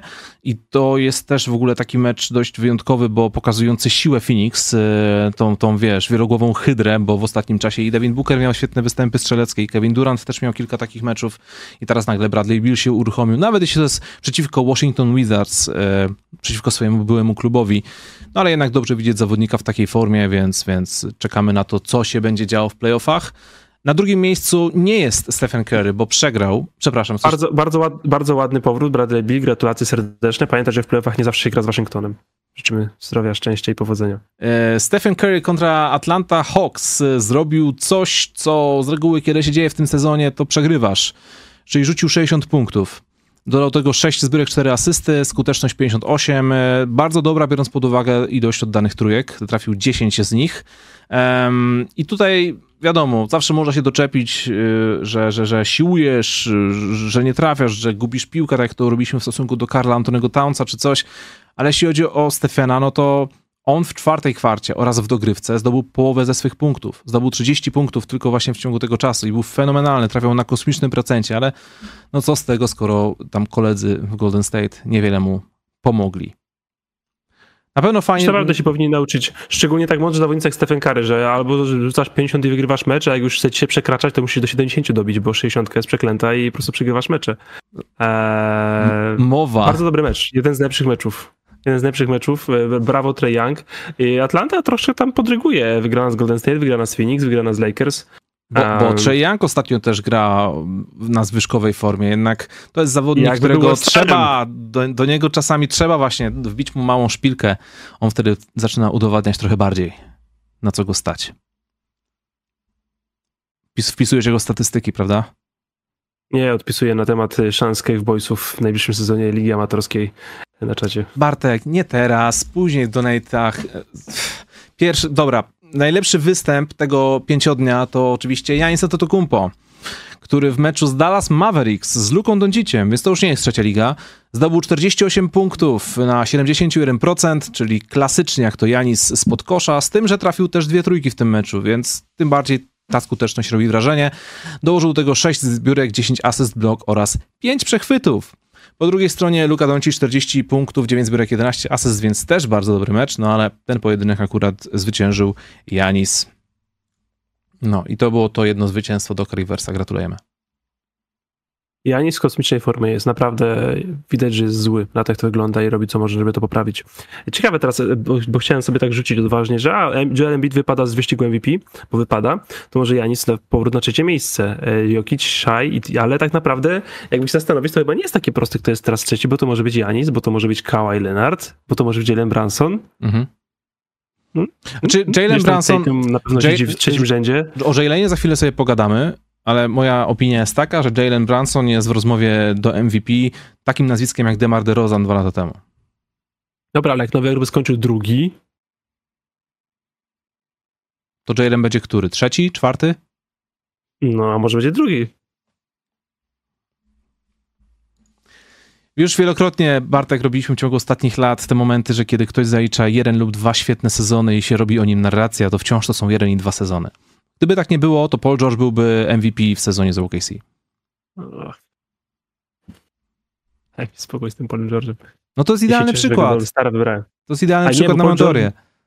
Nie, bo to był 1A, 1B Paul George za Sam Westbrookiem w tamtym sezonie. A Jalen Branson jest 1A w tym sezonie strasznie. Okay. Ja myślę, że w tej trzeba go wspomnieć. To były przecinki? Nie, to były wykrzykniki kolejne. To były kolejne wykrzykniki. Nie, bo tak, e, a, że... tak zrobiłeś, że wiesz... Tak... Nie, to było dużo, a capslockiem zapisane. Ja myślę, że jak teraz trzeba tą, jakby tą dyskusję podnieść z ziemi, kiedy nam wypadła z rąk, kiedy dowiedzieliśmy o tym, że Joel Embiid tej nagrody nie zdobędzie, to myślę, że jak odsypiesz tą, wiesz, tą, e, jak złoto próbujesz wysiać, yy, z tych grudki wszystkie od, od, odpadną, to myślę, że w tym złocie, który zostaje ci w tej, um, w tej misce, w tej piące... Forma tyłka Kyla Laury zostaje wtedy złota. oby nie. Nie, zostaje tylko złoto i w tej piątce złota myślę, że Jalen Branson powinien się znaleźć w tym momencie sezonu. Dobrze, Bartek. Jak wiemy, sezony trwają miesiąc. Krócej, Jeszcze dwa tylko, krócej nam się wydaje. Już naprawdę szybko zmierzamy do końca. Najkrócej trwa narracja o tym, że ktoś jest na szczycie, a później jest na samym dole. Tak to będzie w stosunku do zawodnika, Chicago którego Bulls. też dzisiaj omówimy. Więc e, tak, i jeszcze chciałem powiedzieć taką jedną rzecz e, z faktu, że lubię, lubię grę zespołową. E, Dzisiaj mieliśmy bardzo wyjątkowy mecz między Toronto Raptors a Oklahoma City Thunder. Szalony, wyrównany, posiadający aż dwie dogrywki, w którym było rzucone mnóstwo punktów, w którym drużyny rozdawały po 40 asyst i w którym wszyscy trafiali po 20, 22, 24 punkty, co jest bardzo rzadko spotykane, bo po stronie Raptors RJ miał 23 oczka, reszta miała tam, pięciu graczy miało, miało punktów kilkanaście, a w OKC pięciu zawodników, piątka zawodników miała pomiędzy 20 a 24 punkty. Jeśli to nie jest ofensywny parytet w drużynie, to nie wiem, jak to inaczej nazwać. Oglądałem mecz, bardzo dobry. E, ja myślę, że też ktoś musiał Szajowi podpowiedzieć, że taka statystyka istnieje, żeby, żeby go powstrzymać przed zdobyciem między 30 a 35 punktów, bo to jest jego praktycznie stały wynik w każdym meczu. Nie zdobywa 40-20 nigdy, zawsze to jest 30, 31, 33, 29, 34, 36, 30, 31, a tutaj skromne 22 czy 24. E, mimo, że no, był fantastycznie i w tych niektórych akcjach, e, no w niektórych akcjach było widać, że jest najlepszy na boisku naprawdę, chociaż no, nie był taki mega dominujący jego mecz. E, ale sam mecz bardzo dobry, szybka ut- utracona przewaga Toronto, tak jak mówisz, dwie dogrywki, masa punktów, parytet, asysty, trójki śmigały, Chet Holmgren troszkę do życia wrócił, bo tam oczywiście, jak w każdym meczu zresztą, odbił się ze 2-3 razy od wszystkiego, włącznie z konstrukcją kosza i najmniejszego przeciwnika, ale trzy tam trójki, cztery trójki wkleił, w tym jedną kluczową w dogrywce, e, więc, e, więc, więc, więc bardzo fajnie. I tak, rzeczywiście, bo było tam dużo sporo podawania. No Toronto Raptors teraz muszą grać kolektywem, a Oklahoma to jest młoda drużyna, która gra razem. E, to, to, to wiemy, nie? Więc y, bardzo fajny mecz i no dobrze, już teraz tyle. Dobrze. E... Polski zegarek. Możemy nazwać tak e, segment Jeremy Sohan Watch i Brandon Podziemski Watch? Polski zegarek. Dobre, dobre, znaczy bez tego akcentu, ale Czemu? Fajnie tak. Polski zegarek. dobrze. Niech fani i fanki wyrażą swoje opinie w komentarzach, czy fajnie, czy nie fajnie, z akcentem, czy bez. E, Ja bym chciał zwrócić uwagę tutaj na to, że Jeremy Sohan od czasu, gdy skoczył na czwórkę, gra coraz agresywniej, coraz pewniej, co zresztą widziałem i opowiadałem o tym w poprzednią środę, ale od tamtej pory miał trzy mecze. I w ciągu tych trzech meczów pokazał, że jest PF-em z prawdziwego zdarzenia. 18 punktów, 12 zbiórek, z czego 4 w ataku kontra Orlando Magic. 15 punktów i 16 zbiórek, rekord kariery, z czego 7 w ataku, plus jeszcze dwa przechwyty nad e, New Orleans Pelicans.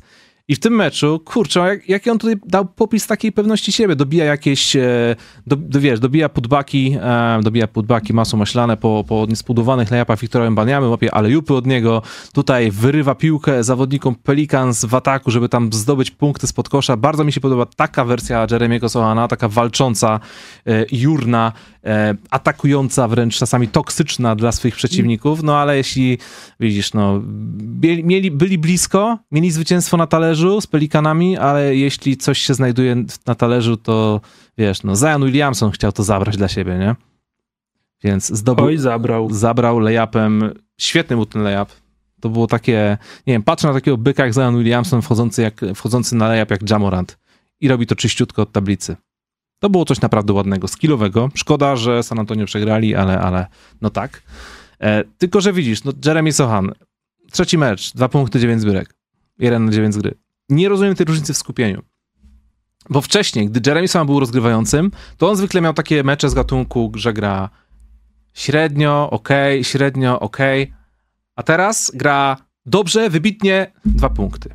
Dobrze, całkiem nieźle, dwa punkty. Wybitnie, ok, dwa punkty. I to się już powtarza, już 9 meczów i te dwa punkty się powtarzają, jakby to była jakaś coś wpisanego w program i bardzo bym chciał zobaczyć Jeremiego, któremu takie mecze się po prostu nie przytrafiają. I może to właśnie będzie ten proces jego dojrzewania. Kiedy stanie się poważnym starterem, może zawodnikiem z pogranicza All-Star, który zaliczał mecze na 30 punktów raz na 3-4 spotkania, ale nigdy nie będzie schodził później z 10. Eee, tych meczów na dwa punkty nie oglądam. Obejrzałem ten z Pelicans. Eee, świetnie trafiasz, na- fa- fantastycznie podoba mi się ten dobór tematów i, i, i nazwisk i, i. Eee, no nie no, Sohan grał naprawdę świetnie. Tam San Antonio strasznie gorąco wystartowali, szybko stracili przewagę, no bo to było jednego party w dużej mierze na, na, na shootingu z pierwszej kwarty, ale co myślę, że zasługuje na szacunek dla młodej drużyny, która nie jest po prostu dobra. Wiesz, kiedy y, ruszasz w ogniu, podpalasz się, tracisz całą przewagę, a mimo wszystko podnieść się i grać dalej ten mecz, o to, żeby być, być, być w tym meczu do, do crunch time'u, a nie, że wiesz, tracisz przewagę, po czym nagle robi się minus 20 i prowadziłeś meczu 15 punktami, a właściwie potem jest garbage time.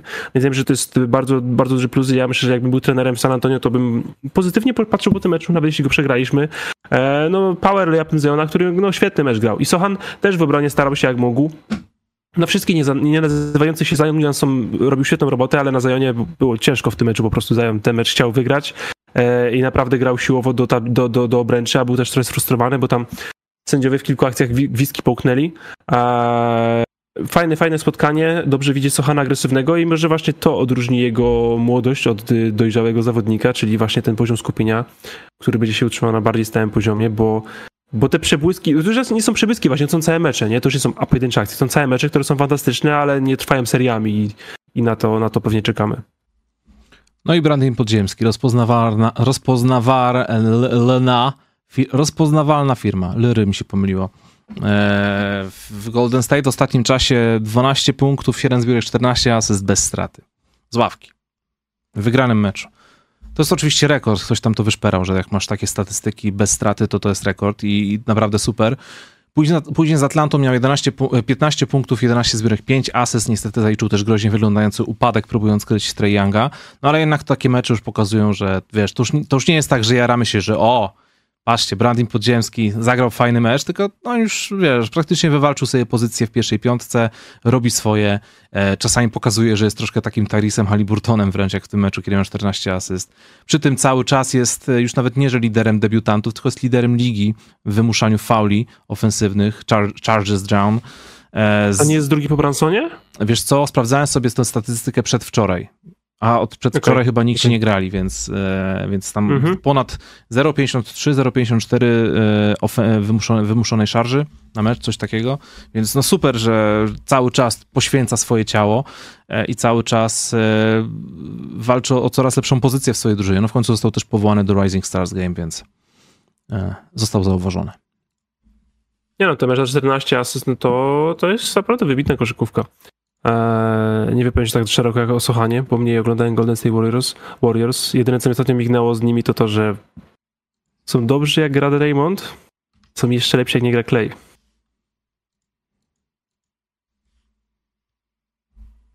Ojej. Jest ojej. No, ten sezon Golden State Warriors to generalnie jest ojej. Im dłużej on trwa, jest bardziej tym, ojej. Tym z, większym, z większą zazdrością myślę sobie o Bobie Majersie, który naprawdę w dobrym miejscu wyszedł z tego wszystkiego, bo wydaje mi się, że ten koniec nie będzie się tego końca dało zrobić tak, żeby wszyscy się tak samo pięknie kochali jak na początku. Masz rację. Kapitan, rozdźwięk... kapitan zwęszył dziurę na dnie statku, więc szybko przy najbliższym porcie wyszedł na ląd. I jest przyjaciółmi z wszystkimi cały czas i teraz sobie, wiesz, ma dobrą pracę w telewizji, pracuje jako ekspert. Dopóki i... się nie utopią i nie będzie tym, no wiesz, może wszystkim się uda zapać na szalupy, w sensie mhm. statek utonie, ale nie wszyscy muszą się, nie wszyscy yy, na pokładzie się muszą utopić. Mhm. Statek mhm. utonie tak czy tak. E, tylko, że wiesz, jeden, jeden, jeden Stephen Curry jeszcze pracuje po prostu jakby ten statek był w szczycie swoich możliwości. Jednego czasem popolewałem plecy, a drugi ma tak rozwalone nogi, że ledwo chodzi po pokładzie i nie, nie można ich w, w, tym samym momencie w szalopach umieścić, trzeba będzie ich w różnych momentach wysłać w różne miejsca i nowy kapitan będzie musiał te trudne decyzje podjąć, a niekoniecznie to zrozumieją ega naszych zawodników, więc myślę, że Bob Myers sprytnie to zrobił. Jeśli rzeczywiście, znaczy wiesz co, tak, kapitan wyszedł, odszedł pierwszy, ja rozumiem, ale jeśli rzeczywiście w tych latach, w tym czasie rozwinął przyjaźń z trenerem i zawodnikami, no to w taki sposób mnie uratował. Ja to w pewien sposób szanuję. Mhm. No bo będzie w stanie tą przyjaźń utrzymać. Nie będzie tym, który tą dynastię rozwali, nawet jeśli ten moment nadejdzie i to będzie słuszna decyzja, rozwalenie tego składu. Ale on tego nie zrobi. On będzie sobie będzie teraz inną pracę mieć. E, to począć trochę od takiej intensywności, jak, jak praca generalnego menedżera. E, a i dalej być z kumplami, o ile rzeczywiście te przyjaźnie istnieją, bo ciężko stwierdzić, wiesz, na ile przyjaźń między GM-em a, a gwiazdą się może istnieć. No wiadomo, że tam super gwiazda to tak, ale druga, trzecia gwiazda drużyny nie wiem, ojej generalnie, no to jest ojej. E, ja powiem ci teraz moją największą obawę wobec Golden State Warriors. Jonathan Kuminga od słynnej sytuacji, kiedy publicznie powiedział, że nie zna swojej roli i że to jest niefajne, a Steve Kerr stwierdził, dobra, to będzie spoko i, i, i dał mu szansę. Um, Jonathan Kuminga gra świetnie, zaliczył no, niesamowity rozwój w ostatnim miesiącu. Jak tak teraz patrzę, w styczniu na 14 meczów rozegrał 9 w pierwszej piątce, 21 punktów średnio, 6 zbiórek i przechwyt na mecz na skuteczności 60%, w tym 41% z załuku. Jonathan Kuminga, zawodnik, o którym wcześniej y, mówiliśmy, że lepiej, żeby nie oddawał w ogóle rzutów za 3 punkty. Zastanawiam się, czy to jest po prostu świetnie wykorzystana szansa w aktualnie źle grającej drużynie, czy to jest na przykład próba jak, maks, jak, jak, jak, największego podwyższenia jego wartości tuż przed trade deadline, żeby jednak jakimś cudem utrzymać ten słynny core z Clayem Thompsonem, Draymondem Greenem i do niego dołożyć coś z Kumingą, jednocześnie oddając Wigginsa. Boję się tej myśli, tego, że powiedziałem to na głos. Mam nadzieję, że to się nie wydarzy. Ja też nie. No po tych, ja, ja po tych występach Kumingi bym go nie oddawał. Chciałbym dać Wigginsa, ale też jednocześnie kto, kto kto mógłby chcieć Wigginsa. No, no właśnie, właśnie sezon, no. dlatego dorzucasz Kumingę do Wigginsa, żeby pozbyć się kontraktu, ale, ale żeby dać też wartość młodego zawodnika. Ale jak oddajesz obu, to jesteś bez żadnego skrzydłowego. Nie masz żadnego skrzydłowego, ty masz samych gardów, masz undersized Greena i ledwo ruszającego Śluneya. No to wtedy zgarniasz właśnie jakiegoś dobrego skrzydłowego. Podobną wartość. No, Nazwij mi go, nazwij mi go Łukasz, to pogadamy, bo to jest trudna sytuacja w tym o jej sezonie, ale też wiesz, ja myślę, że Kuminga generalnie na tej złości sportowej zaliczył progres, może też Golden State popłynął trochę jego wartość, ale ja też jednak też wiązałbym z powrotem Draymonda Greena, bo ten duet Kuminga-Wiggins był tragiczny absolutnie na boisku razem, oni byli okropni, mhm. do punktu, w którym wrócił Draymond Green. Jak teraz wychodzą frontcourtem Kuminga, Wiggins, Green, Green im trochę za nich myśli po prostu, bo chłopaki potrzebują, żeby ktoś trochę za nich myślał, nie są w tym najlepsi na boisku, nie znaczy, są jakimiś głupkami, ale boiskowe IQ to nie jest ich pierwsza zaleta, ani druga, to wygląda to dużo, dużo lepiej. No, oczywiście też to, że zaczął trafiać za Chick Kuminga e, nie przeszkadza w tym wszystkim, ale ja bym jednak łączył to z powrotem Draymonda Greena. Eee, o jej sezon, no ja, współczuję, ja naprawdę szczerze współczuję teraz decyzji GM'a e, Golden State Warriors Mike'a Dandiviego, bo to jest o jej sezon. Dobrze, Bartek. Przejdźmy do tematu Jalena Bransona. No tak sobie sprawdzam teraz, mieliśmy o nim pogadać. On pauzował tylko dwa mecze w połowie stycznia i od tamtej pory wrócił, jak tak patrzę, to w tych 10 spotkaniach od tamtej pory zdobywa 33 punkty średnio na 52%. I w tych ostatnich 10 spotkaniach to jest wynik trzeciego strzelca ligi, tylko za Embidem oraz za Donciciem, czyli zawodnikami, którzy zdobyli po 70 punktów w meczu. Jalen Branson jest trzeci. Także wow. Dokładał do tego blisko 7 asyst, ma net rating blisko 14 na plusie. No i to jest oczywiście najważniejsza kwestia. Knicks wygrali 9 z tych 10 spotkań. Dosłownie dopiero dwa dni temu przegrali z Lakersami przy różnicą 8 punktów z jednego prostego powodu. No nie trafiali. No, prosty powód, żeby nie wygrywać meczów, czyli, czyli nie trafiali. To jest sezon parytetu, gdzie nie ma miażdżących faworytów, więc po prostu nikt nie zalicza serii z 10 zwycięstw. Bo był, to jest chyba trzecia seria 9 zwycięstw, nie było jeszcze ani jednej serii 10 zwycięstw. Nie było? Nie, nie było jeszcze w tym sezonie ani jednej serii 10 zwycięstw. Okej, okay. właśnie zdawało mi się, że... Phoenix miał 9, Knicks mieli 9 i ktoś jeszcze miał 9, wydaje mi się, ale dyszki, y, jestem teraz, zaraz oczywiście poddajesz wątpliwość mnie, więc ja zacząłem powątpiewać w sobie, w siebie, ale y, do, do tego momentu byłem prawie pewny, że nikt nie miał jeszcze serii 10 zwycięstw w tym sezonie. Bartek, wiesz w siebie zawsze. Pamiętaj też, żeby być sobą. Wracając do Jalena Bransona, e, nie wiem, czy widziałeś mecz z Indianą Pacers, gdzie rzucił 40 punktów. E, w końcówce była taka sytuacja, gdzie dostał ewidentnie ręką po twarzy. E, tam dostał cios w oko, sędziowie z tym kompletnie nic nie zrobili. Co zrobił Jalen Branson? Wstał i w kolejnej akcji zaliczył akcję 2 plus 1. Nowy Jork wygrał. Super. I to jest właśnie to, co mi się podoba w tej koszykówce. Masz takiego małego byczka, e, który doskonale wie, że to nie jest gwiazda, przed, którą, przed, którym, przed którym ktoś się ma położyć z powodu, nie wiem, nazwiska, osiągnięć dotychczasowych czy czegokolwiek. To jest zawodnik, rzemieślnik, który wchodził do ligi, nikt w niego nie wierzył, który musiał wszystko sobie sam wywalczyć, wywalczył i z pozycji zawodnika, który najpierw był solidnym zmiennikiem, później solidnym graczem pod, pod nieobecność kontuzjowanego superstara, później przepłaconym e, zadaniowcem, później nagle niedopłaconą gwiazdą. Jesteśmy na etapie, gdzie mówimy o Janie Bransonie w kontekście MVP. I czy to nie jest najfajniejsza historia tego sezonu? Kiedy dostał e, rozmowę, um, był wywiad pomeczowy po, po, po spotkaniu z Indianą Pacers, dostał informację, że został właśnie powołany do rezerw meczu gwiazd. I on nie powiedział nic oprócz I've got nothing to say. Ale widać było po nim po tej przerwie, lekkim załamaniu głosu, uśmiechu i w ogóle, że bardzo wiele to dla niego znaczy. Bo tacy zawodnicy rzadko osiągają sukces, a na pewno nie, nie aż taki wielki jak, jak, jak Jalen Branson. Jeśli najlepsza historia tego sezonu e, opiszemy tę kategorię jako feel good stories, to tak, to Jalen Branson jest najlepszą historią tego sezonu. Jeśli chodzi o sportowe historie tego sezonu, myślę, że jest w trójce. Mhm.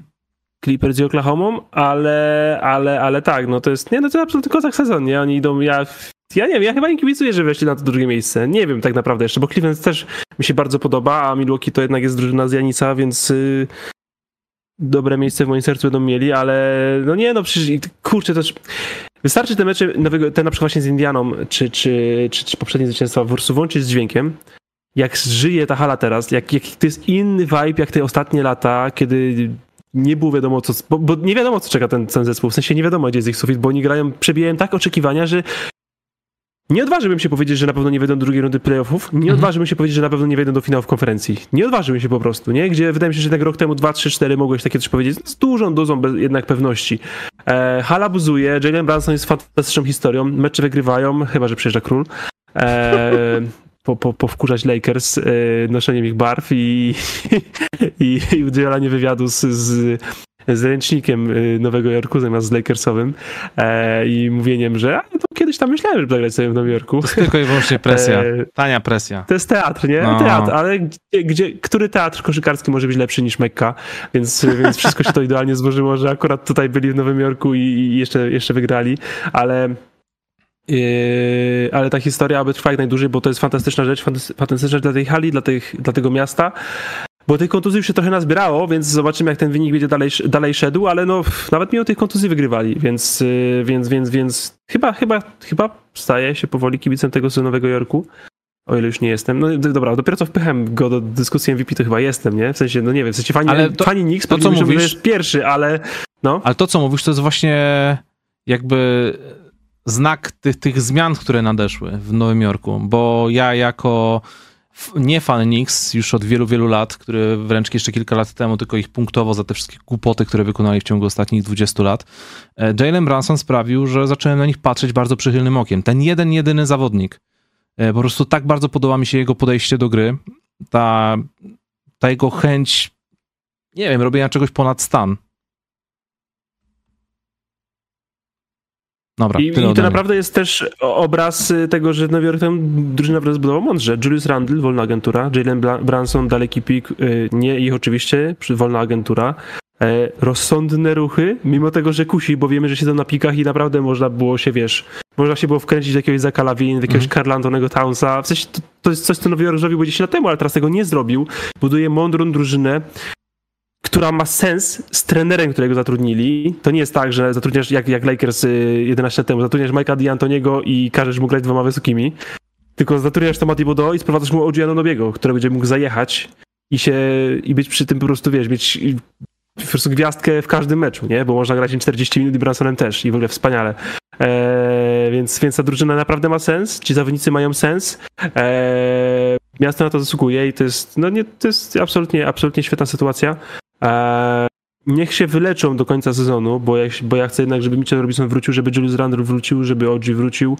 Branson nie okupił tej, tej, tej serii, gdzie dużo jednak gra właśnie jakąś kontuzją, bo kurczę, no ja chcę ich oglądać w playoffach. Chcę, chcę naprawdę zobaczyć i w, współczuję drużynie, która trafi w pierwszej rundzie lub w drugiej, jeśli nie będą faworyzowani w tej, w tej parze. Naprawdę współczuję e, granie z Nowym Jorkiem, bo to będzie absolutna męka. Ale to będzie też męka, też, też męka dla samych zawodników, no bo jednak tam cały czas są problemy z tą, z tą nadwyżką minut i ostatnio były sytuacje, nie wiem, czy to było w meczu z Lakersami, że Josh Hart y, powiedział coś takiego, że kibice chcieli, żeby wpuścić na boisko Tarza Gibsona, po czym, mhm. Y, po czym y, Josh Hart powiedział, kurde, ja sam chciałem, żeby wpuścili Tarza Gibsona za mnie, bo biegałem 42 minuty w tym meczu. I to jest troszkę przesada, bo później nadejdą te playoffy i ja nie wiem, czy oni będą tak dawać radę. I tutaj też budzi moje kolejne pytanie, czy e, wiadomo, że e, Pozyskanie OJ Anunobiego to był strzał w dziesiątkę, ale czy przed trade deadline coś jeszcze zrobią? Bo na przykład zastanawiam się, czy nie potrzebują pomocy pod koszem, czy sam Isaiah Hartenstein sobie poradzi. Przecież, a czuła, co ty mówisz, Łukasz? Aż tak? trochę. Ja myślę, że, ja myślę, że nic nie zrobią. Ja myślę, że Nowy Jork ma do, wy, do wykonania tylko jeszcze jeden ruch. Okay. Najtrudniejszy. Sprowadzenie pierwszej opcji. Jalen Branson to kandydat do MVP. Coś tam słyszałem. Który, który nie zaprowadzi drużyny po tytuł, moim zdaniem, jako pierwsza opcja. Tak. Za chwilę będzie super Oni team. Mają... Jalen, Bean All mają... Jalen Branson All-Star, Julius Randle All-Star. Jeszcze chcemy pierwszą opcję zrobić i będziemy mieć trzech superstarów. No, ale... To się źle kończy. Ja pokazuję ostatnie nie. kilka lat wiesz, musisz za coś sprowadzić super gwiazdy, więc i stracisz część tej głębi, a być może też na przykład Randla, więc, bo teraz to jest tak, teraz to drużyna, która ma, jest głęboka, ma świetnych zadaniowców, drugą, trzecią opcję, nie ma tej pierwszej, ale to, to nie jest tak, że sprowadzisz ją tylko za piki, będziesz musiał oddać też ludzi, zawodników kontrakty. E, no ja obstawiam, że to będzie właśnie Randl, byłoby idealnie, gdyby to, był, gdyby to był jeszcze Fournier, a nie ktoś inny, ale czemu taka drużyna miałaby nie chcieć w tej wymianie, nie wiem, McBride'a, Grimesa, Harta, kogokolwiek. E, no i to jest najtrudniejszy ruch do wykonania, sprowadzenie najważniejszego zawodnika. Ale myślę, że tylko ten ruch został Nowym Jorkowi. Bo drużyna jest na miejscu, trener jest na miejscu, Team Spirit jest na miejscu, balans obrony atak jest na miejscu i brakuje ci po prostu Kawhi Leonarda w 2019 roku. Przechodzimy do głównego tematu dzisiaj, Bartek. Joel Embiid, czyli jak szybko zostać znienawidzonym. E, w ciągu jednego tygodnia pewniak do nagrody MVP, super strzelec, e, zawodnik, wiesz, który, który będąc wielkim podkoszowym rusza się jak Kobe Bryant, zdobywa 70 punktów w meczu NBA. Kilka dni później nie wychodzi na spotkanie przeciwko Denver Nuggets, przeciwko swojemu bezpośredniemu rywalowi Nikoli Jokiciowi i w sekundzie zmieniła się narracja na to, że unika tych meczów. I o tym też gadaliśmy. Jak wejdziemy sobie w statystyki, zobaczymy liczbę meczów, które Joel Embiid opuścił w tym sezonie, no to sorry, ale one nie kłamią. To nie jest tak, że on uciekł od Jokicia. On uciekł od gry z wieloma drużynami, które zaliczyły, e, które miały wynik zdecydowanie powyżej bilansu 50%. A najlepsze spotkania, które zaliczył w tym sezonie, to były głównie spotkania przeciwko takim drużynom jak Charlotte czy Detroit i w tym wszystkim gdzieś tam właśnie pojawili się jeszcze Minnesota Timberwolves. No i wiesz, media, fani, czytałem komentarze, widziałem, widziałem programy, czytałem artykuły. E, też, też, też, byłem, też jestem do tego bardzo negatywnie nastawiony. W ostatni wtorek na Basket Office yy, lewe ucho mi więdło, bo Radek Chyży dużo na ten temat też miał do powiedzenia i to bardzo głośno. Ja byłem świeżo po locie i byłem bardzo zmęczony. E, no i co? Nagle się okazało, że w meczu z Golden State Warriors, w meczu, na który Joel Embiid nie powinien wychodzić cały czas, no bo poprzedni opuścił z powodu jakiegoś tam problemu z kolanem, bo mecz wcześniej e, była, była właśnie sytuacja, gdzie coś źle spadł i miał problem ewidentnie z tą nogą i był niegotowy do gry. Wyszedł na to spotkanie i zupełnie niefortunnie, po prostu leżąc na parkiecie, gdzieś tam walcząc o piłkę, na kolano upadł mu Jonathan Kuminga. I wtedy już było widać, że ewidentnie coś się stało, był ten grymas bólu, coś się złego dzieje Cyk, idziemy na rezonans, okazuje się, że są problemy z łękotką. Eee, naderwanie, zerwanie, nie wiem. Będzie mieć operację, jeśli już jej nie miał. Nie wiem, czy to będzie operacja, która będzie polegać na szyciu tej łękotki, czy będzie to operacja oparta na wycięciu tej łękotki, ale na pewno opuści znaczną część sezonu, być może w ogóle go do kwietnia nie zobaczymy i będzie dopiero gotów do gry na playoffy, a jak wiadomo, powrót na playoffy po takiej operacji może skończyć się źle, źle w szczególności dla takiego zawodnika z taką historią chorobową jak właśnie Joel Embiid. Ja czytałem bardzo dużo niefajnych rzeczy. Na przykład ludzi, którzy życzyli mu, mówili mu, że to jest karma, że dostał za swoje, za to, że opuszczał mecze z Nikolem Jakiciem. Dlatego na przykład zaliczył kontuzję z kotką, prawda? Takie rzeczy na przykład czytałem. I się zastanawiam, e, czy przypadkiem e, ile, ile prawdy jest w tym, że Joel Embiid jest faktycznie tchórzem, jeśli chodzi o bezpośrednie pojedynki, gościem ze, zła, ze słabym mentalem, a jak bardzo jest po prostu ofiarą tego systemu która go ocenia, kiedy on po prostu nie jest praktycznie nigdy w 100% sprawny i zawsze jest jakaś tam część niedoleczona i zawsze gra z, tą, z tym ryzykiem, że jeden zły ruch i może pauzować dwa miesiące. Dużo do odpakowania. Jest duży, duży, gorący temat. Przede wszystkim to jest okropna historia, no bo, no bo historycznie to być może jeden z najlepszych indywidualnych sezonów w historii NBA. Mhm. Punkty na mecz e, punkty na minutę, tak nam mówią, e, ale to też była i obrona i, i dominacja w ataku na, na wielu, wielu różnych poziomach. E, ale może tak nawiązując delikatnie do jednego pierwszego z pierwszych tematów naszego dzisiejszego studia, czyli właśnie Steven Adamsa, może właśnie po prostu powinniśmy się pogodzić z tym, że Jalen nigdy nie będzie już MVP? Nie grać nim więcej niż 40-50 meczów, nie grać nim powyżej jakiejś ilości minut i po prostu go konserwować na playoffy, ponieważ jest fenomenalnym zawodnikiem, jedną z najlepszych gwiazd, ale jego ciało nie jest w stanie znieść trudów sezonu regularnego. Po prostu to nie jest zawodnik na sezon regularny i trzeba z tym pogodzić i przestać myśleć o nagrodach. I i, I to jest tak, jeśli chodzi o te, o, te, o te mecze granie z kontuzjami lub bez. Jeśli był kontuzjowany, to ok, ale wiadomo, że to, to, to, to, co za co najmocniej krytykowaliśmy Filadelfię wtedy, to było to, że był active i się stał z active out w ciągu kwadransa po rozgrzewce. Bo jakby on by tam questionable i było mówione na konferencjach dwa dni, no wiecie co, Joela boli kolano, on spróbuje zagrać, bo chce, ale nie wiemy co będzie i nie zagrałby, to nic by się nie stało. To ten temat w ogóle by nie istniał. Mhm. I to jest wina Filadelfii. Jeśli Filadelfia mu kazała później grać, bo stary ucieka ci MVP i może spróbuj zagrać, to to byłaby znowu wina Filadelfii, nie jego. Co innego, jeśli on bardzo chciał grać, to, to, to zawsze trudniejsza sytuacja, kiedy wiesz, zawodnik mówi, nie no dobra, może dam radę, a sztab medyczny mówi, no no nie jest jakiś strasznie źle z nim, ale no ja lepiej jakby spauzował. No to jest taka trudna rozmowa oczywiście. Szczególnie, że też trochę słuchałem e, nawet osób związanych bardziej z jakby z fizjoterapią sportową e, i, czy, czy, czy ortopedią, że taki uraz łąkotki mógł już tam być wcześniej. I to nie jest tak, że robisz prześwietlenie łąkotki codziennie, bo tam, bo boli ci coś w kolanie. W sensie taki, ten ból łatwo pomóc z innym bólem. Po prostu możesz, a dobra, boli mi kolano, tak jak mnie zawsze boli kolano, więc to nic, a być może właśnie to już jest łąkotka. I nie wiesz tego, aż nie sprawdzisz. A mhm. po tym, jak upadł na niego kuminga, to po prostu sprawdzono i to odkryto, więc ten uraz mógł być wcześniej, mógł być tylko częściowo wcześniej, bo mógł po prostu zostać pogorszony tym upadkiem, mógł w ogóle być niespowodowany tym upadkiem, w sensie upadek po prostu spowodował duży ból, przez co sprawdzono, a to wszystko mogło już tam siedzieć, więc to jest trudna sytuacja, ale e, no wydaje mi się, że, że, że po prostu Joel może powinien przegadać ten temat z lekarzami, bo ten kolano nie jest, nie odzywa się pierwszy raz i dojść do jakiegoś wyższego konsensusu, że dobra, przestańmy ścigać, ścigać nagrody. Hall of Famerem i tak będziesz Joel, kasę i tak zarobiłeś i zarobisz nieskończoną, ale jeśli chcemy coś pomyśleć w to po prostu nie możesz grać tyle meczów. E, i, i dawaj nam tą swoją e, no prawie perfekcję koszykarską, no my, no to zdobywanie ponad punktu na mecz, no to jest, jeśli chodzi o atak, to jest naprawdę prawie perfekcja koszykarska, w, w, wiesz, w mniejszej ilości minut, e, nie grając w back-to-backach, po prostu jest jak jest, takie, takie, tak, tak, tak to wygląda, tak twoja kariera będziesz przebiegać. I, i, i chyba się z tym pogodzić, no bo no chyba lepiej nie będzie MVP mieć go zdrowego w playoffach, nie? Niż zwykle grać MVP, rozwalić się pod koniec i w playoffach zalecieć to, co zawsze, nigdy nie przejść drugiej rundy. Eee, no nie wiem, trudna jest ta sytuacja. Mówię, nie wiemy tak naprawdę za dużo aż, bo właśnie nie wiemy, kto naciskał na to granie. Czy to był Joel Embiid, czy to był sztab trenerski, czy medyczny powiedział, że jest git, czy to po prostu było tak, że to wszystko, co było wcześniej, nie miało z tym nic wspólnego i po prostu ten upadek wszystko spowodował. Bo może też tak było, ja, ja, do, ja do końca tego nie wiem. Eee, ogólnie to jest lipa straszna, bo bo Philadelphia była bardzo mocną drużyną i naprawdę realnie mogła myśleć o, o dojściu daleko do, w playoffach, a raczej ten sezon się ich kończy, bo nawet jeśli ta, ten, ten zabieg będzie delikatny i tą kotkę tylko tam lekko połatają, a nie będą wycinać lub kompletnie e, naprawiać, to playoffy zaczynają się za dwa miesiące. Mhm. A po operacji kolana on trochę czasu spędzi nie ruszając się w ogóle.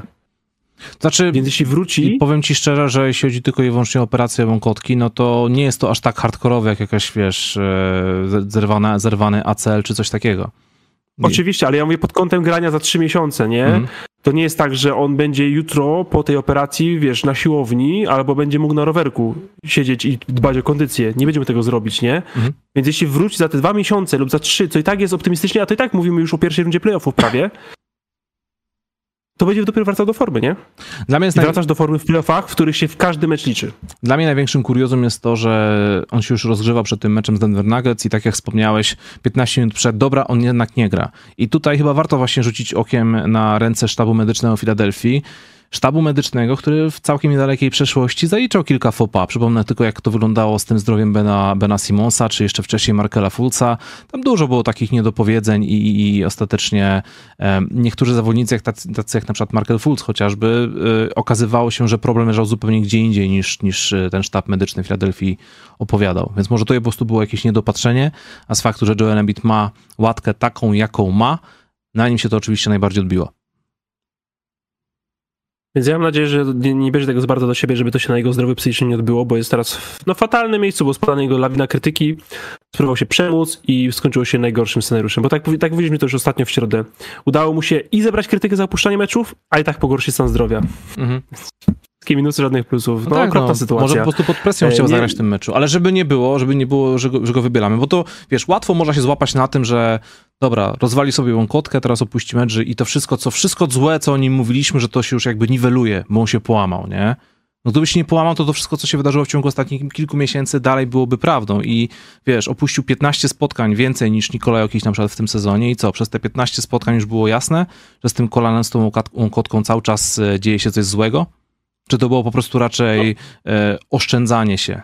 Takie prawdziwe oszczędzanie się, bo jestem zawodnikiem, którego łapią kontuzję, więc może sobie odpuszczę ten mecz, bo jest trudniejszy. Masz absolutną rację. Dlatego tak naprawdę jakbyś, jakbyśmy chcieli teraz dzisiaj podjąć decyzję, że nie gadamy o Joel Embiidzie aż do momentu, w którym nie będzie zdrowy w playoffach, to ja bym absolutnie się z tym zgodził, bo jakby historia jego kariery, jak wydaje mi się, że jeśli chodzi o sezon regularny, już jest zapowiedziana. Jest absolutnie fenomenalnym zawodnikiem, który jeszcze nie pokazał nam się w tych najważniejszych momentach i sezonu regularnego i playoffów z różnych powodów, głównie zdrowotnych, ale nie mam przekonania, myślę obaj, że tylko z tych powodów. No. Więc Joel, daj nam dominujące playoffy i wrócimy do tej dyskusji. I, i, i chyba trochę okej, okay, że możemy wrócić do tego, że po prostu jakiś jest lepszy, bo zawsze gra i po prostu jest fenomenalny i Wiesz, w, w, takich, tytuł, w takich sytuacjach nie. E, przepraszam, w takich sytuacjach zawsze zderzam się z tymi opiniami, że wszystkie statystyki powinny liczyć się według średniej 82 meczów, a nie średniej rozegranych meczów.